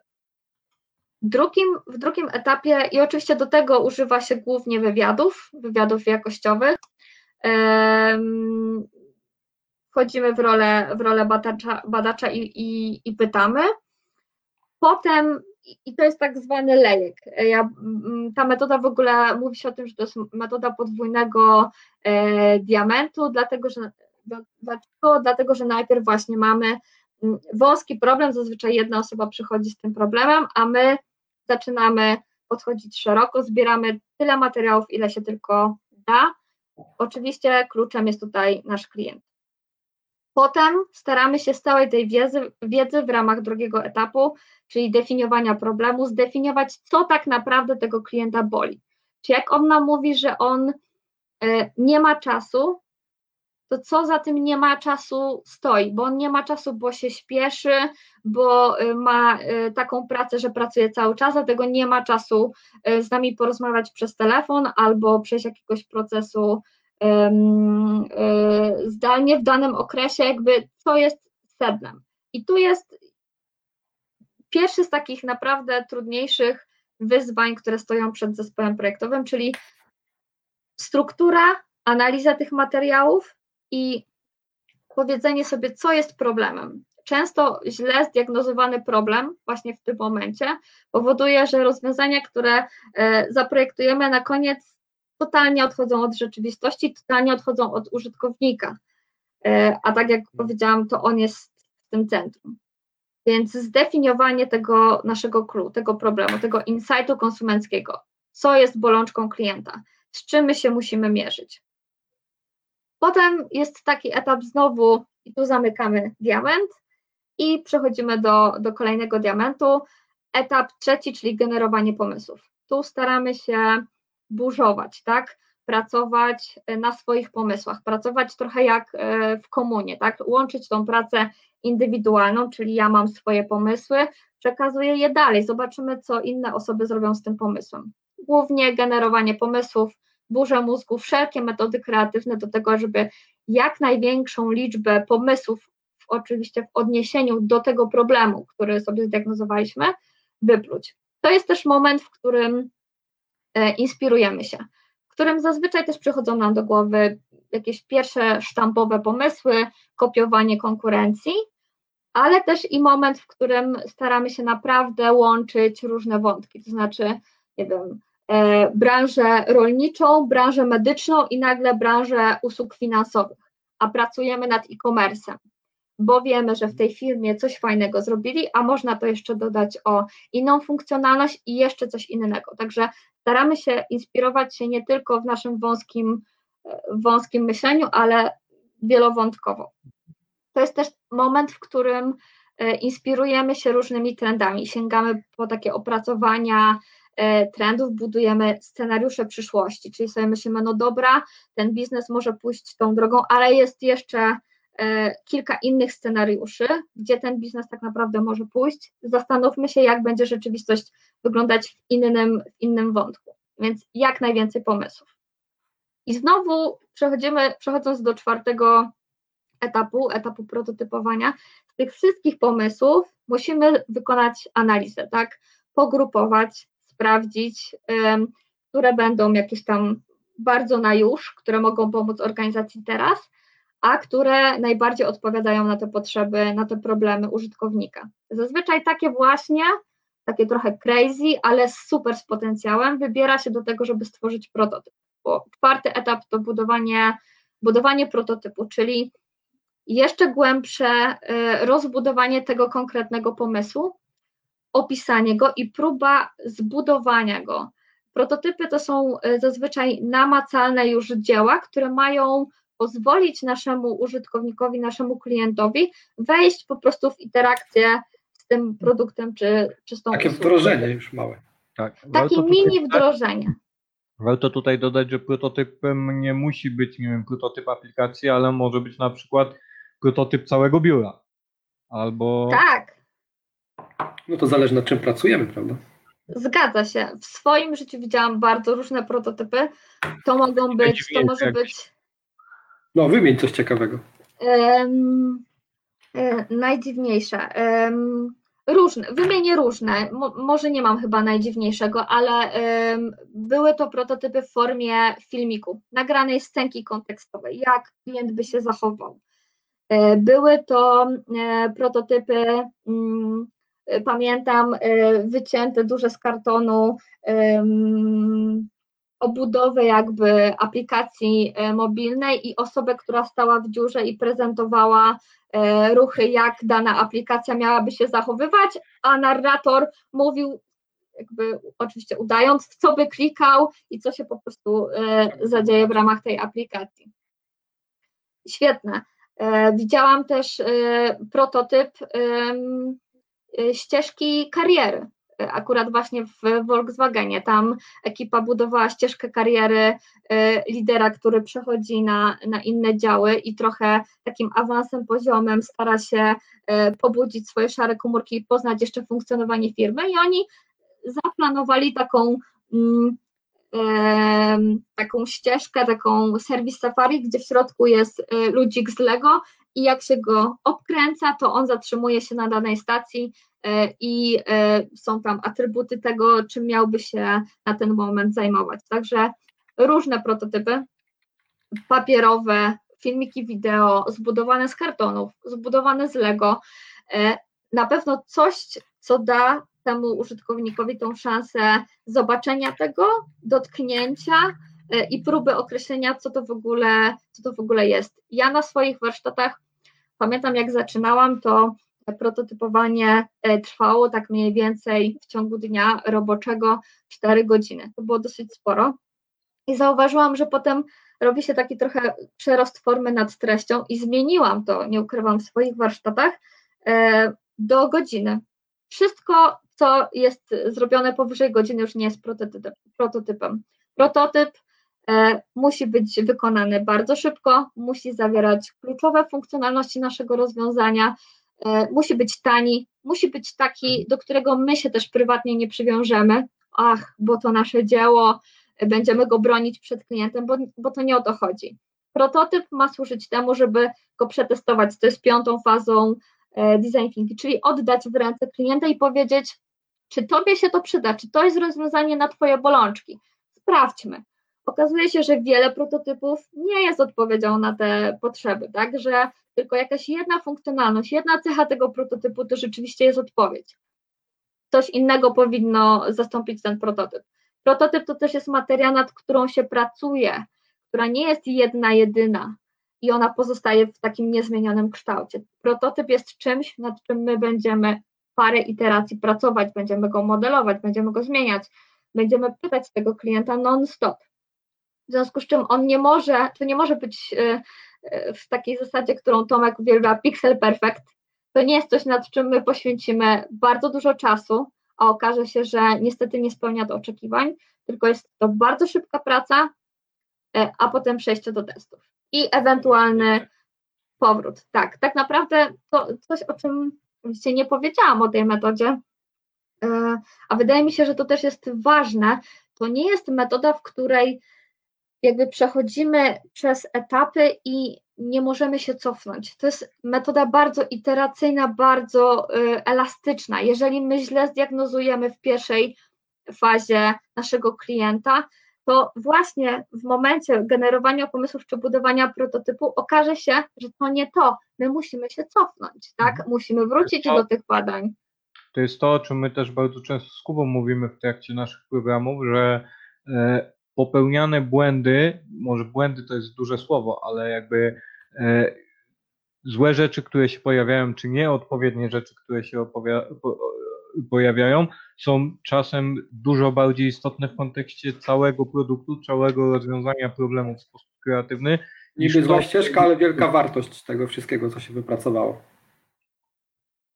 Tak, no takie po prostu powierzchowne e, traktowanie tego procesu e, jako forma jakiejś rozrywki, e, bądź po prostu nagrody dla zespołu za jakąś, e, nie wiem, dobrze wykonaną sprzedaż, czy, czy fajne wyniki kwartalne, to nie jest jakby, nie da e, mierzalnego, fajnego wyniku, tak?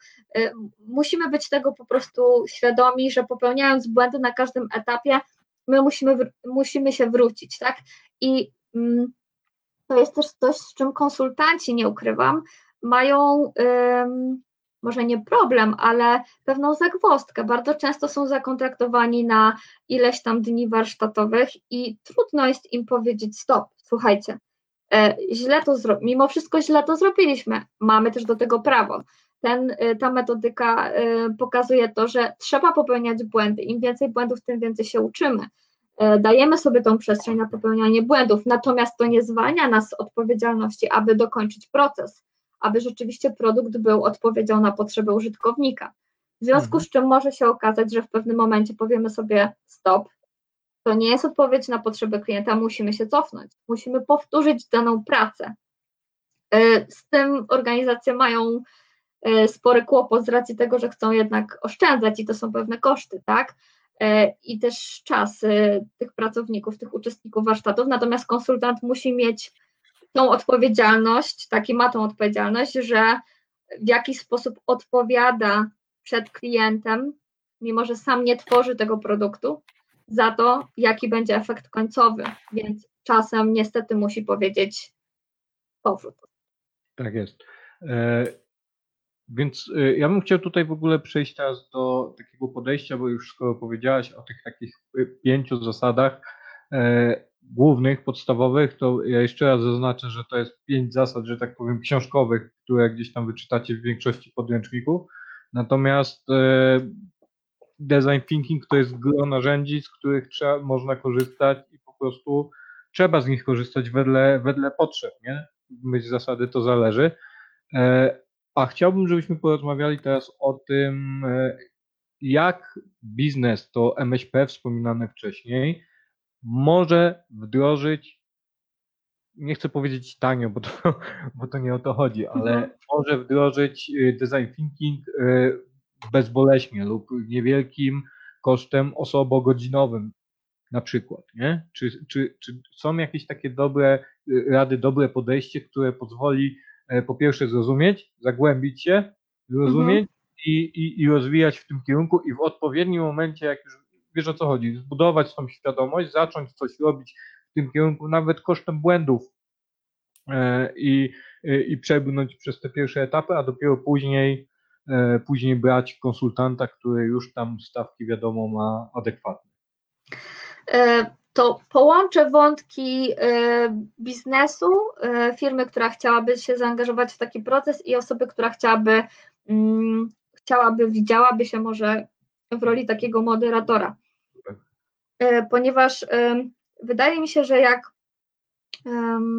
osoba zaczyna w ogóle swoją przygodę z design thinking, to tak jak wspominałam wcześniej, dobrze jest zapisać się na jakieś warsztaty, webinary, poczytać, pooglądać filmiki.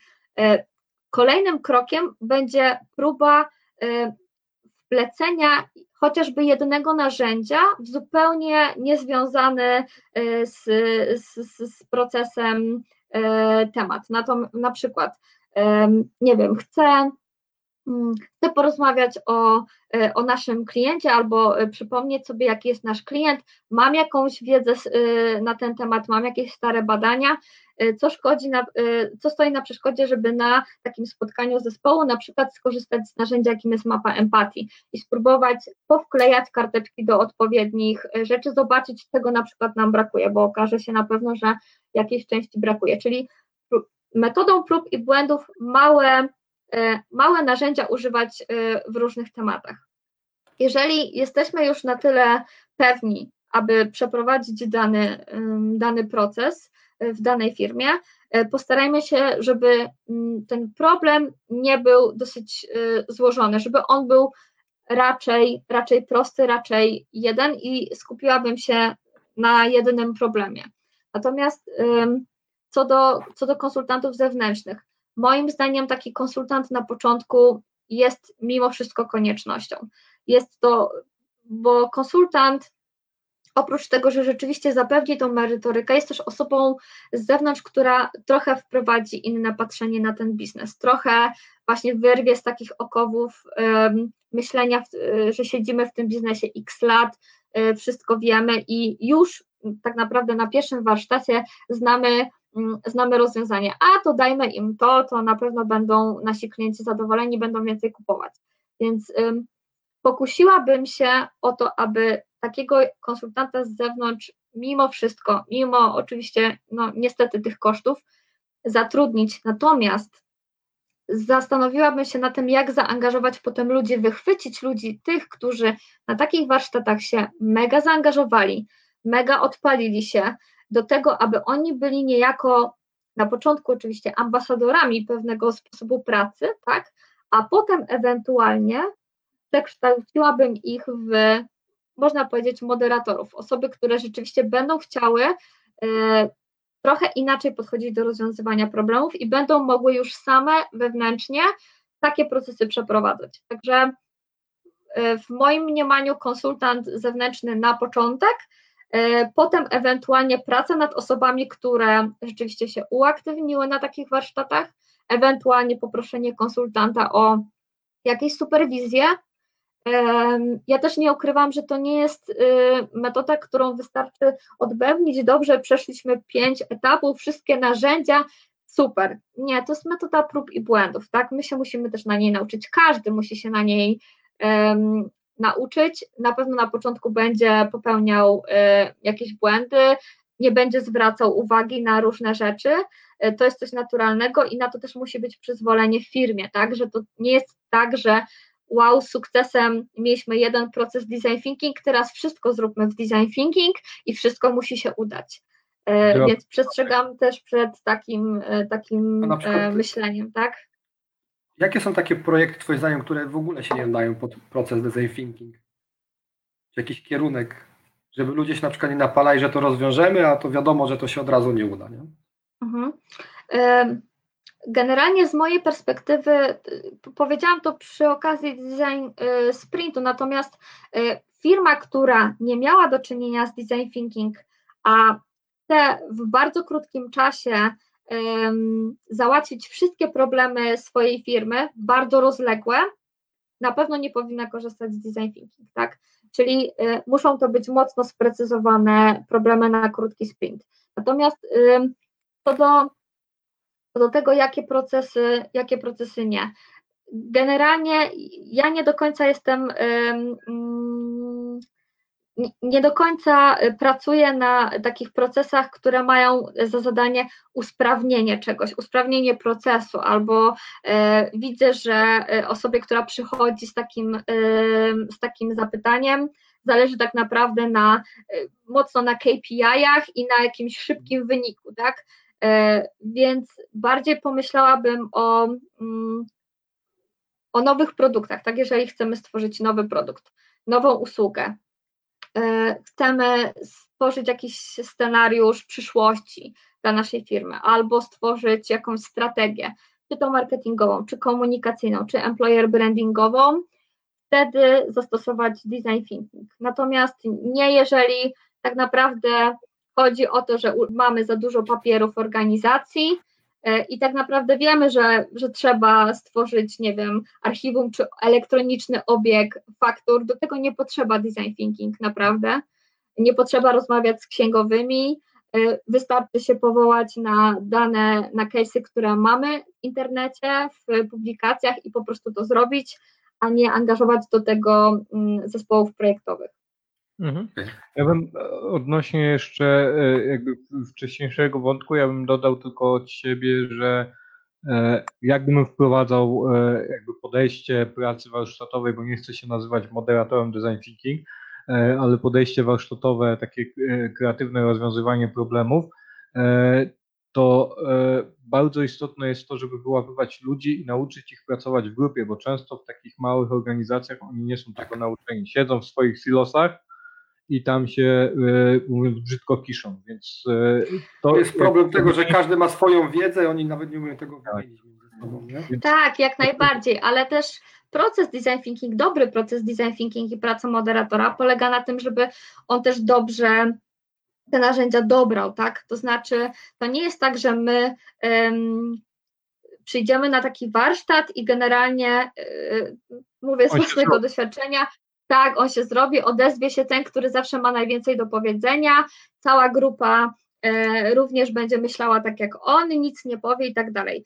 Dobry moderator będzie równoważył zarówno pracę samodzielną, czyli danie przestrzeni do tego, żeby każdy w jakiś sposób się wypowiedział, nawet osoba, która jest y, introwertykiem i nie ma ochoty tak naprawdę na jakieś gry i zabawy, będzie równoważyć pracę samodzielną z pracą grupową, tak? Będzie równoważyć analizę danego materiału z pracą wizualną, z stworzeniem storyboardów, z malowaniem, z wycinaniem, tak? E, to, jest, to, to leży po stronie e, konsultanta, tak? On musi wiedzieć, jakie narzędzia dobrać do grupy, tak, aby ta praca po prostu dała spodziewany efekt. Mhm. E, Natalia się pyta, mamy jeszcze pytanie o marketing, e, ale to za chwilę, e, bo marketing jest bardzo ważnym obszarem naszego działania. Oczywiście. Więc, ale mamy jeszcze pytanie od, od Natalii. To pytanie mi umknęło. Prze- Przepraszam Cię, Natalia. Rozwiniesz o tych ćwiczeniach, żeby odejść od biurka i o playlistach? Pierwszy raz o tym Mhm. słyszę. Okej. E, Co do e, playlist, e, ja mm, polecam Spotify'a. Jest taka playlista. Mogę oczywiście potem udostępnić konkretną nazwę, ale z tego co pamiętam, nazywa się Instrumental Creative Workshops. Taka fajna muzyka, która stymuluje w czasie pracy. Oczywiście nie dla wszystkich.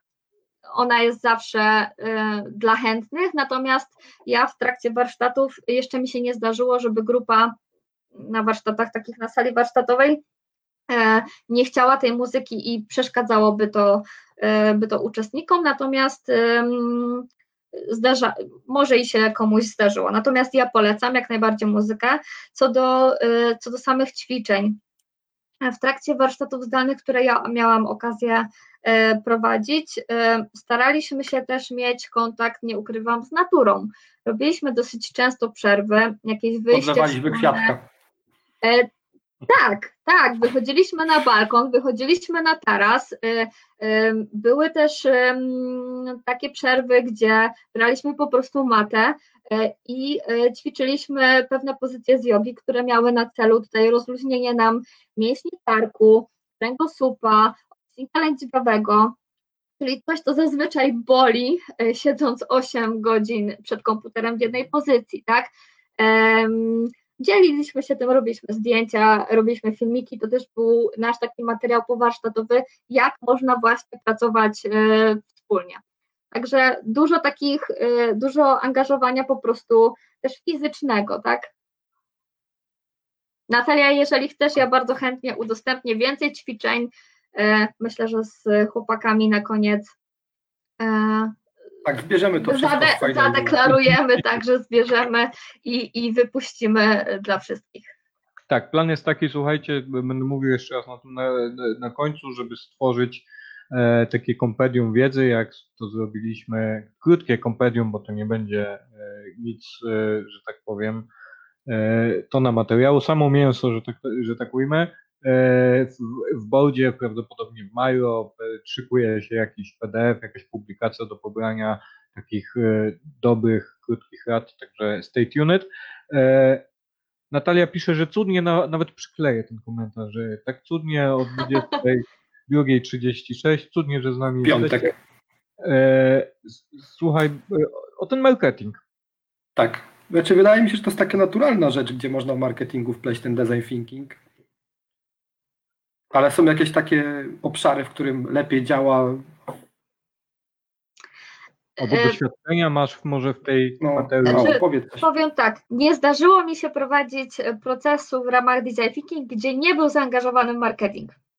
Marketing jest super ważnym działem w takich procesach z tego względu, że to oni prowadzą tą komunikację do klienta.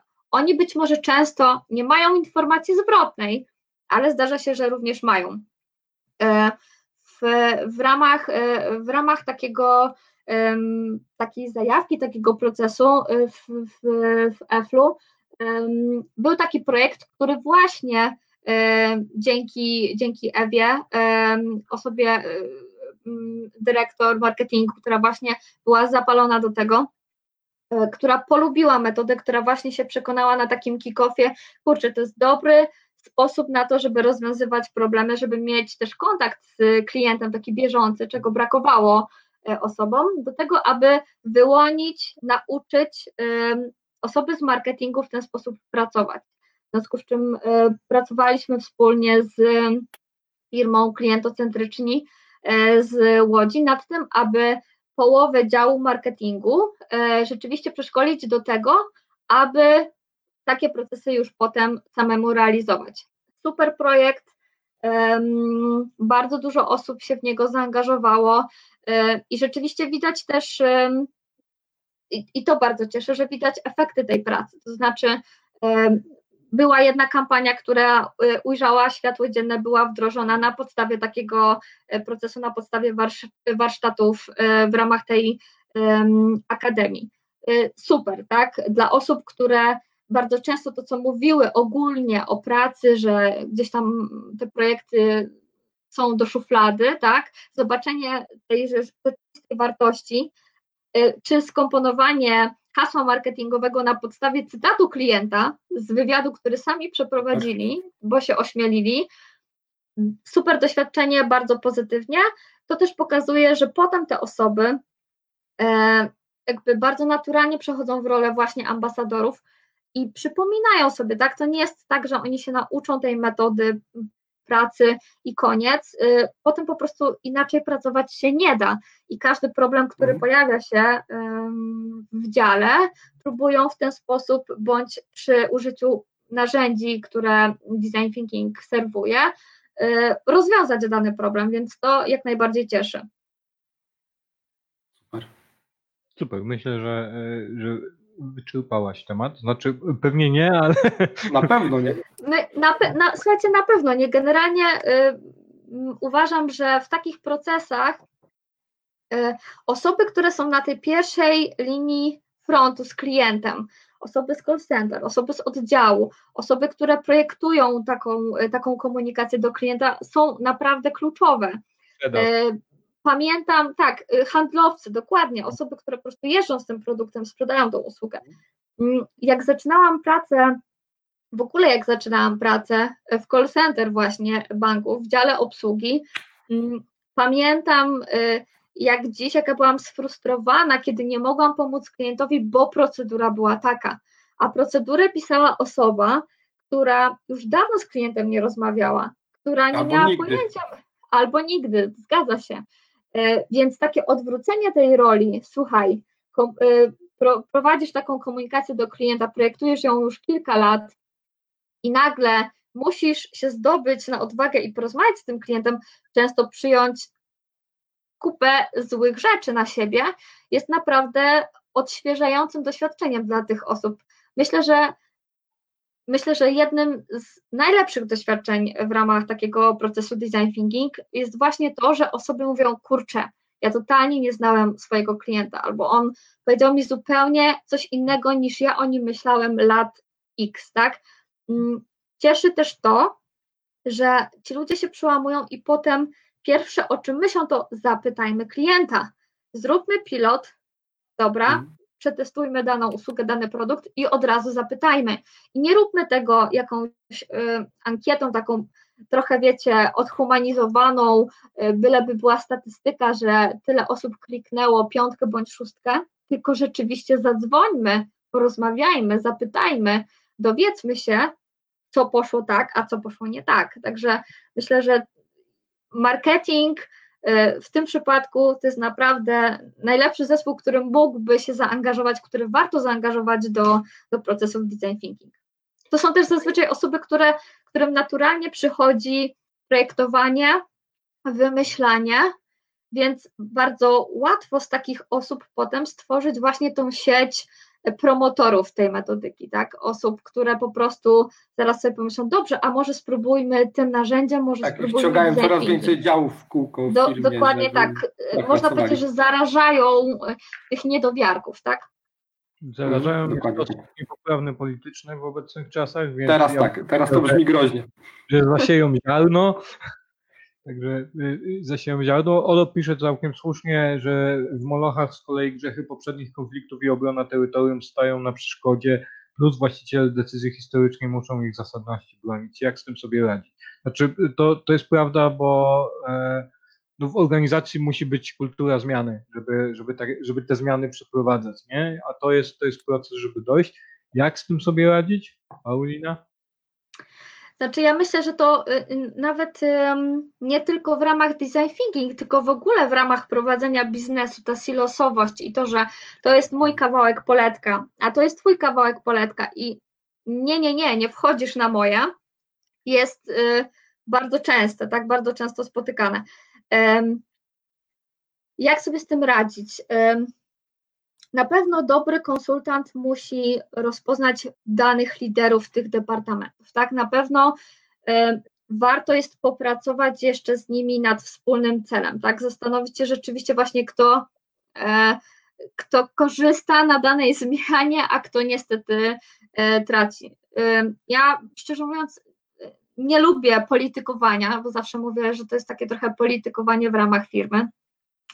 E, a raczej staram się pokazać wspólny cel.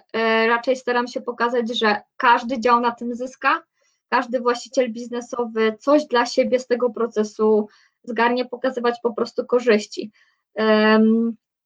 Rozmowa, rozmowa, jeszcze raz rozmowa.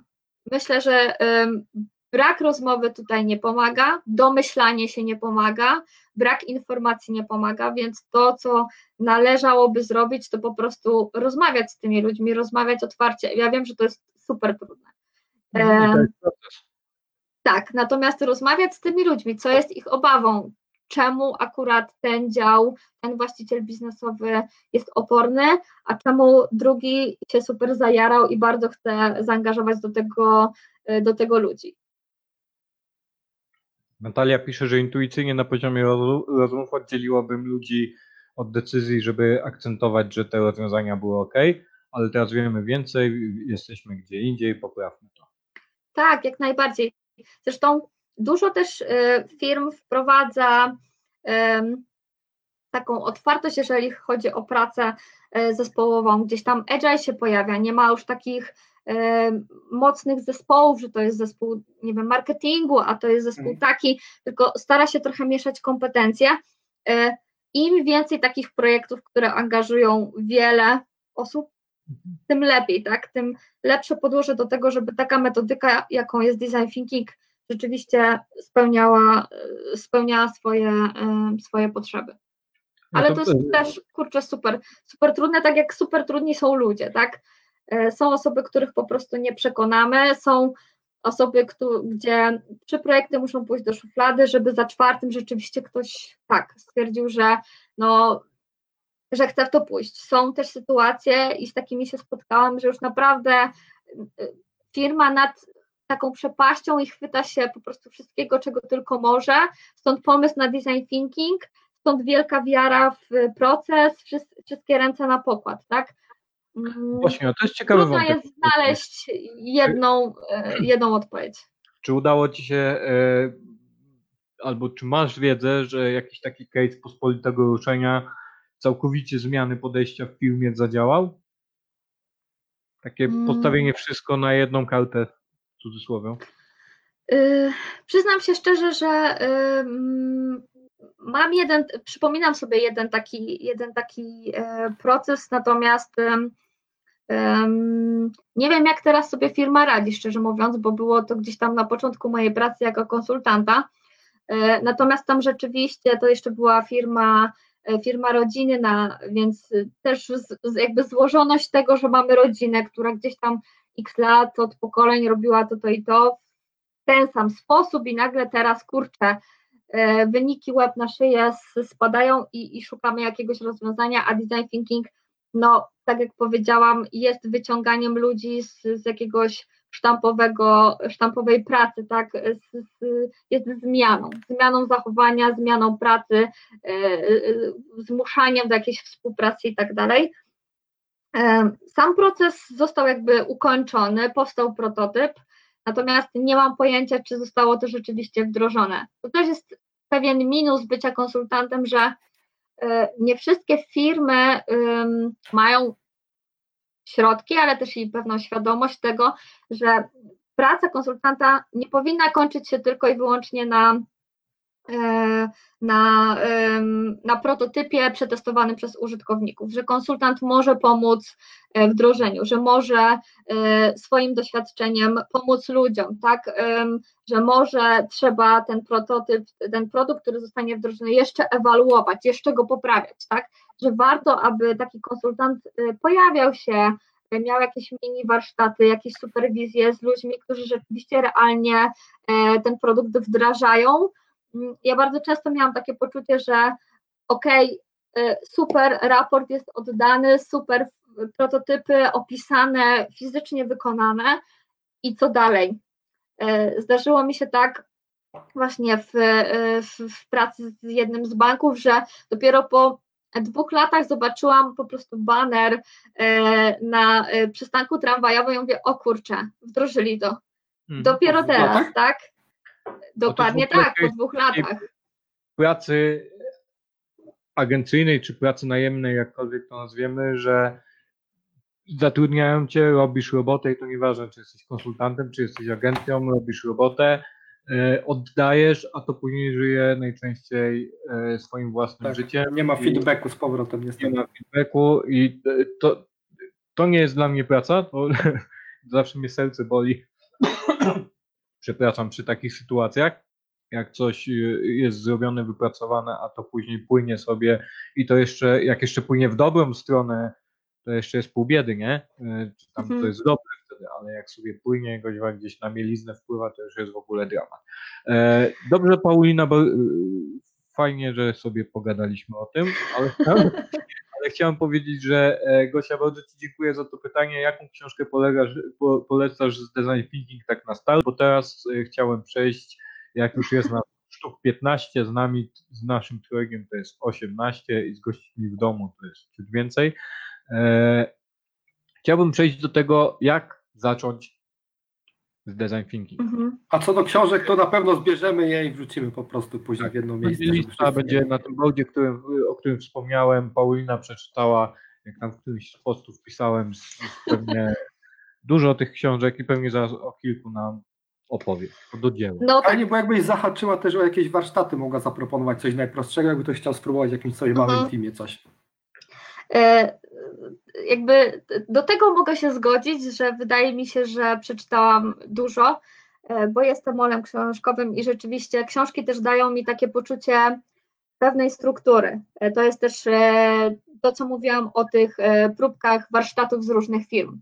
Dodają mi książki. Każdy autor ma trochę inne podejście, trochę w inny sposób wykorzystuje tą metodykę, więc jak najbardziej, jak najbardziej dużo czytam. Natomiast co do mm, takich baby steps, to tak jak mówiłam, warto jest zacząć od tego, żeby pozapisywać się na różne mm, warsztaty. To mogą być warsztaty E, częściowe, czyli na przykład jeden, e, dwie godziny z empatyzowaniem, tak? I tylko poznajemy tą pierwszą fazę e, procesu design thinking. To mogą być jakieś takie mm, darmowe, bardzo często firmy szukają po prostu uczestników, szczególnie w takich projektach społecznych, do tego, żeby ktoś uczestniczył w warsztacie prowadzonym w tej metodyce, więc ja często chodziłam na takie warsztaty w akurat wtedy mieszkałam w Poznaniu, więc chodziłam w Poznaniu na warsztaty różnych firm e, prowadzonych tą, e, tą metodyką. Jeszcze jak nie pracowałam w, w Concordii, w Metaforze, no to chodziłam na ich warsztaty otwarte e, w ramach na przykład projektowania strategii miasta Poznania, na warsztaty firmy Greenhead, Symmetry. Teraz Również często słucham sobie wideo czy jakichś takich luźnych wypowiedzi dziewczyn z Design Thinking Institute Poznania, czy tam um, materiały Symmetry. Bardzo dużo firm dzieli się tym, co robi. Bardzo dużo. W związku z czym na pewno zaczęłabym od e, tego, żeby sobie poskakać trochę po takich warsztatach. E, też, żeby poznać, Linki jaki. Będą w materiałach. Tak, jak najbardziej też, żeby się dowiedzieć, jak, jakim się jest człowiekiem, jak się lubi prowadzić warsztat, tak? Ja na przykład jestem osobą mm, dosyć energetyczną, wiem, których momentach takiego procesu, kiedy jest analiza, ja muszę wprowadzać pewien spokój, nie mogę się odpalać, że jednak podkręcam tempo i robimy coś szybciej, mm, bardziej żywiołowo, więc po prostu sprawdzam metody pracy różnych, różnych firm. Oprócz tego czytam dużo case'ów i tu polecam jak najbardziej swoją poprzednią firmę, firmę Metafor, e, która super opisuje case'y, z jakimi klientami pracuje, jaka to jest branża, ile osób brało udział w takich warsztatach, jakie narzędzia zostały wykorzystane, to też daje taki pogląd, kurczę, jestem małą firmą albo jestem dużą firmą, jestem pracownikiem, ale mogę powiedzieć szefowi, że to jest, to być może jest coś dla nas, tak, bo firma konkurencyjna z tej samej branży, tak, na przykład z branży spożywczej, z branży samochodowej, z branży finansowej, skorzystała z takich usług, że trochę case'ów. Mm, na pewno y, zaczęłabym też od y, oglądania, y, zaczynałam od oglądania TEDxów, e, TEDxów zarówno Tima Browna, czy Davida Kelly'ego, czyli założycieli firmy IDEO, takiej sztandarowej firmy, która rzeczywiście spopularyzowała tą metodykę. W późniejszym czasie, e, czyli też teraz, czytam IDEO, ale już bardziej E, manuale, które e, udostępniają dla konsultantów, dla e, moderatorów takich warsztatów, one są po angielsku, tam można znaleźć bardzo dużo różnych narzędzi i spróbować je zaadaptować dla swojego procesu. No i rzeczywiście dużo czytania, przynajmniej ja dużo czytałam i czytam nadal. Jeżeli chodzi o książki na start, dla osób, które w ogóle chcą poznać metodę, to poleciłabym trzy. Akurat jednej nie mam ze sobą, ale polecam oczywiście Tima Browna. To bardziej mówi o metodzie i o case'ach w taki sposób też no, misjonarski, w sensie tak, to jest jedyna metoda, ale warto załapać przynajmniej kontekst i tego, jakie firmy z niej w Stanach skorzystały. Więc polecam. Natomiast jeżeli też ktoś bardziej tak warsztatowo chciałby do tego podejść, to polecam dwie książki. Pierwsza to jest y, Twórcza odwaga. To jest właśnie książka e, Toma Kelly'ego i Davida e, Kelly'ego z IDEO. E, w prostych słowach dużo ćwiczeń i polecam poradnik Design Thinking właśnie ekipy z Łodzi, Beaty Michalskiej-Dominiak i Piotrka Grocholińskiego. W fajny sposób, bardzo, bardzo prosto, przystępnie, z case'ami Dokładnie tak, na pol, jakby na polskim też rynku e, z ich konkretnymi przykładami procesów, jakie realizowali. Mhm. Ja ją polecaliśmy ją chyba w pierwszym albo w drugim odcinku podcastu. No. E, więc od tego jak najbardziej bym zaczęła. Natomiast jak już ktoś rzeczywiście się w to zaangażuje, już trochę będzie uczestnikiem, trochę, e, trochę też sam spróbuję takich warsztatów e, przeprowadzić, no to sięgnęłabym już potem po taką literaturę bardziej, bardziej fachową, wydawnictwo o, o Rayleigh, dużo o już konkretnych, konkretnych rzeczach, czyli na przykład mapowanie wrażeń o doświadczeniu klienta, więcej takich informacji, bardziej holistyczne podejście, jak wykorzystywać design thinking, Sprint projektowy, też wydawnictwo O'Reilly, jak bardzo szybko stworzyć produkty cyfrowe z wykorzystaniem tej metodyki. No i oczywiście poleciłabym też dla osób, które chciałyby spróbować, bo to jest super doświadczenie, trudne, ale bardzo fajne. Pięciodniowy sprint tutaj wykorzystywany przez y, Google, spopularyzowany, czyli jak zaprojektować po prostu mhm. produkt czy usługę w 5 e, dni. Natomiast już dla. Realizacja tej książki do czterodniowego sprintu. Tak, jest... jak najbardziej. No, skrócamy ten czas. Czas to pieniądz, więc e, też się nie dziwię, że są śmiałkowie, którzy próbują. E, pamiętajmy tylko, że ma to swoje plusy i minusy, e, więc świadomie używajmy tego procesu design thinking. Nie skracajmy go wtedy, kiedy rzeczywiście problem jest rozległy. Natomiast mm, ja też bardzo chętnie korzystam z literatury e, zagranicznej, e, z, zarówno z książek na przykład o, o trendach, ale też jedną z takich moich książek, które bardzo lubię i która być może teraz e, włożę kij w Wisłę, jest książka profesora Roberto Vergantiego na temat tego, kiedy design thinking może nie działać i jak, jak unowocześnić design thinking, tak aby powstały produkty, które e, nie tylko będą innowacyjne, ale nie zginą, nie zaśmiecą tak naprawdę naszego, naszego świata, będą trochę ponadczasowe. Nie ma polskiego wydania tej książki? Nie ma polskiego wydania tej książki. Ale zaciekawiła mnie, gdzie design thinking może nie działać.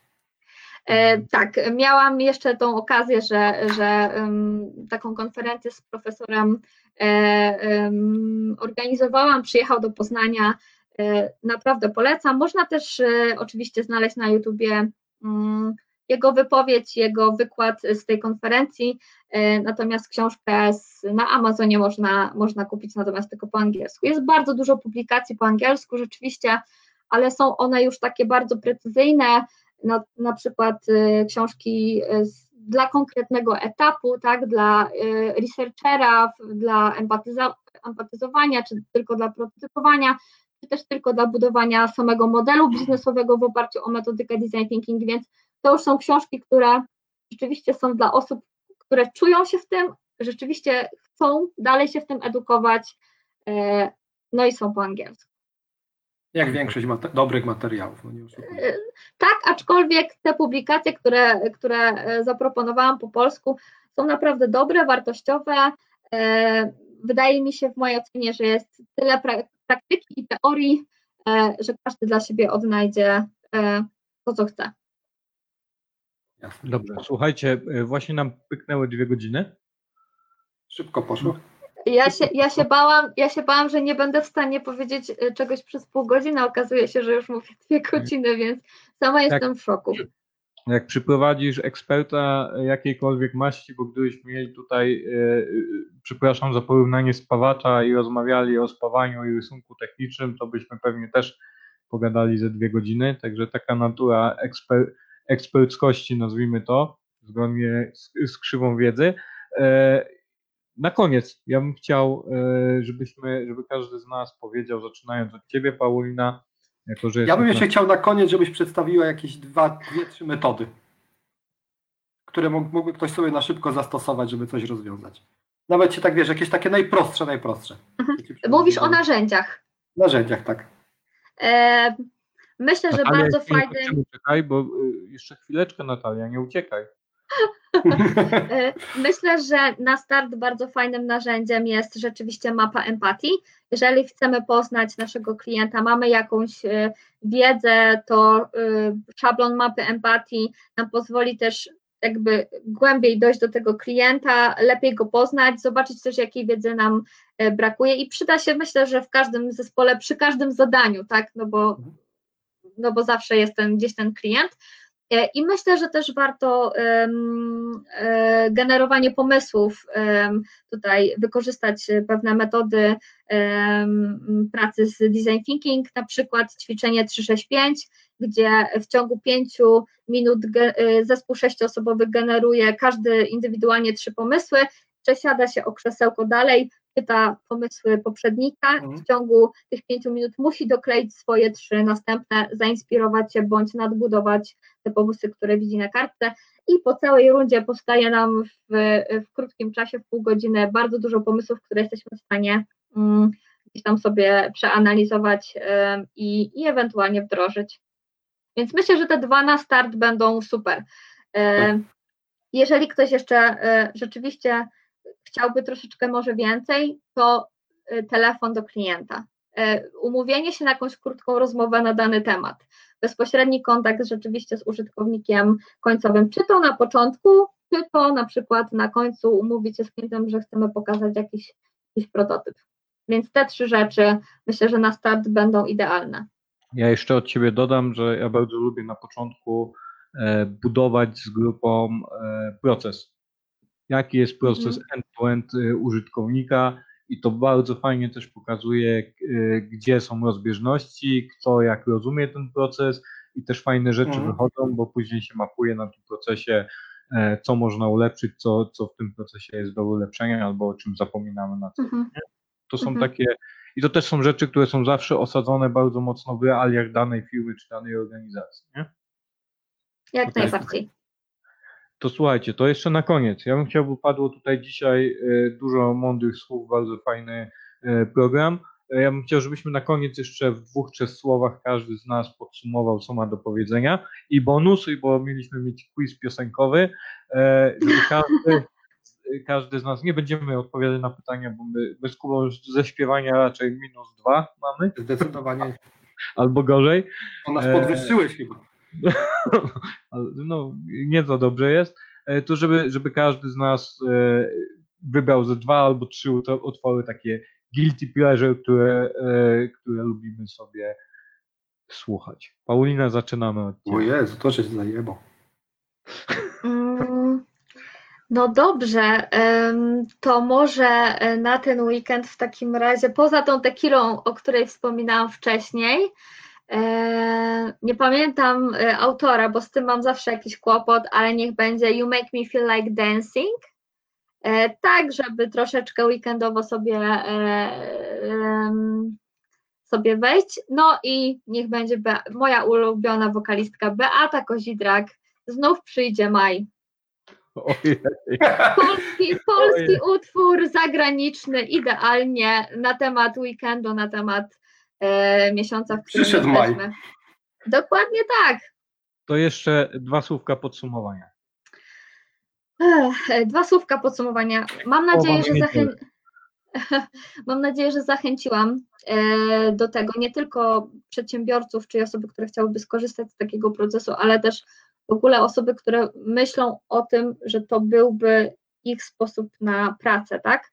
E, Na to, żeby sięgnąć po design thinking. em, Inspirację trzeba czerpać e, wszędzie i prośba o to, żeby nie traktować design thinking jako jedynego rozwiązania czy sposobu na rozwiązanie problemu. To jest super, e, super metodyka, jedna z wielu, warto się jej nauczyć, bo zawsze może się kiedyś przydać.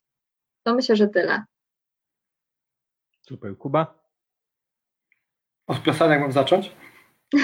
Od czego chcesz? Nie śpiewaj proszę cię. Nie, nie, nie. W żadnym wypadku, stary. Nie zrobię wam tej krzywdy.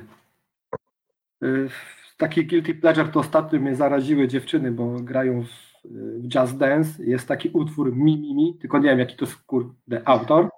Nie mam zielonego pojęcia. A drugi to jest Immortals z y, bajki Big Hero 6. Hmm? To jest taki guilty No pleasure. Tomek, teraz, teraz ty piosenki. Nie, nie, nie, jeszcze komentarz. Ach, Komentarz jeszcze komentarz. Ja bym no tak. zachęcał do próbowania generalnie nie bania się błędów. Przede wszystkim w organizacjach, bo moim zdaniem to jest największą przeszkodą w wdrażaniu Mhm. czegokolwiek nowego. Wszyscy się boją tych błędów, że, że będzie problem, a tak te błędy generują mnóstwo takiego pozytywnego feedbacku i wiemy, Mhm. co u nas nie działa i co możemy zmienić, żeby było lepiej, tak? Tak, Także nie bać się błędów i próbować wdrażać nowe rzeczy.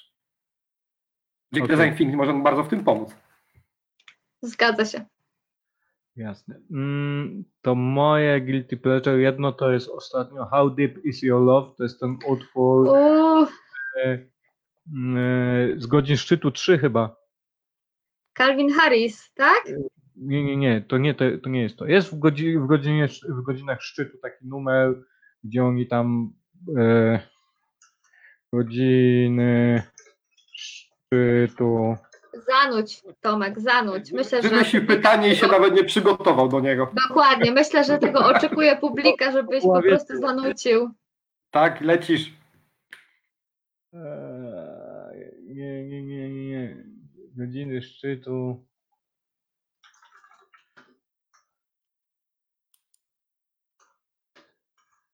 Jest nastała chwila ciszy i zaraz z głośników poleci. Tak. No, a drugim Guilty Pleasure to jest e, Aleja Gwiazd. E, to jest utwór. A z, a z tych z legend Allegro? Mm, Wer nie- wersja Ani Karwan? Właśnie z Legend Allegro? To jest Tak, fajny tak. utwór. No? Bardzo fajny.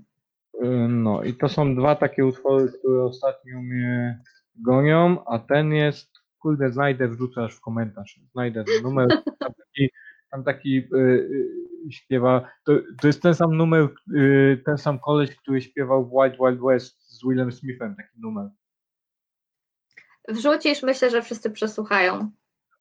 A co do komentarza, no to y, ja właściwie y, zgadzam się z, z tym, co wy powiedzieliście, nic dodać, nic ująć.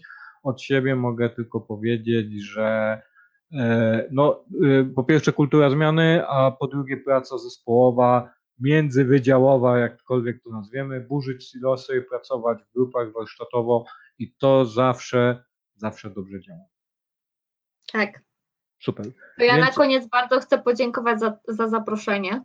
To To był mój pierwszy, pierwszy live. Bardzo się stresowałam, ale mam nadzieję, że, e, że nie było źle. Na pewno będzie lepiej i na pewno taki live mogłabym metodą design thinking zaprojektować. O, Super, challenge accepted.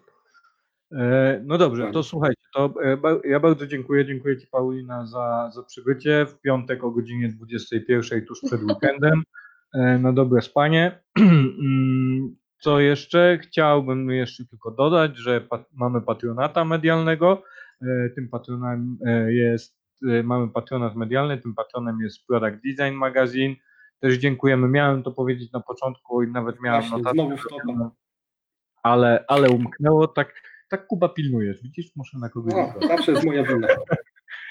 W każdym razie dziękuję, wszystkiego dobrego, wszystkim oczywiście e, film trafi najpóźniej jutro na YouTube'a, będzie też e, audio e, na naszym kanale Spotify i tam w podcastach wszelakich, E, wszystkie linki będziemy, będziemy informować. E, Paulina się zobowiązała, że w przyszłym tygodniu e, dostarczy materiały, linki i tak dalej, i tak dalej. Ten PDF też opracujemy. Mam nadzieję, że uda się też w przyszłym tygodniu. Zaglądajcie do nas, będziemy na bieżąco i informować. Wszystkiego dobrego, dobrej nocy, dobrego weekendu. Dobrego weekendu. Cześć Dobrego wszystkim. weekendu wszystkim. Do usłyszenia. Cześć. Cześć.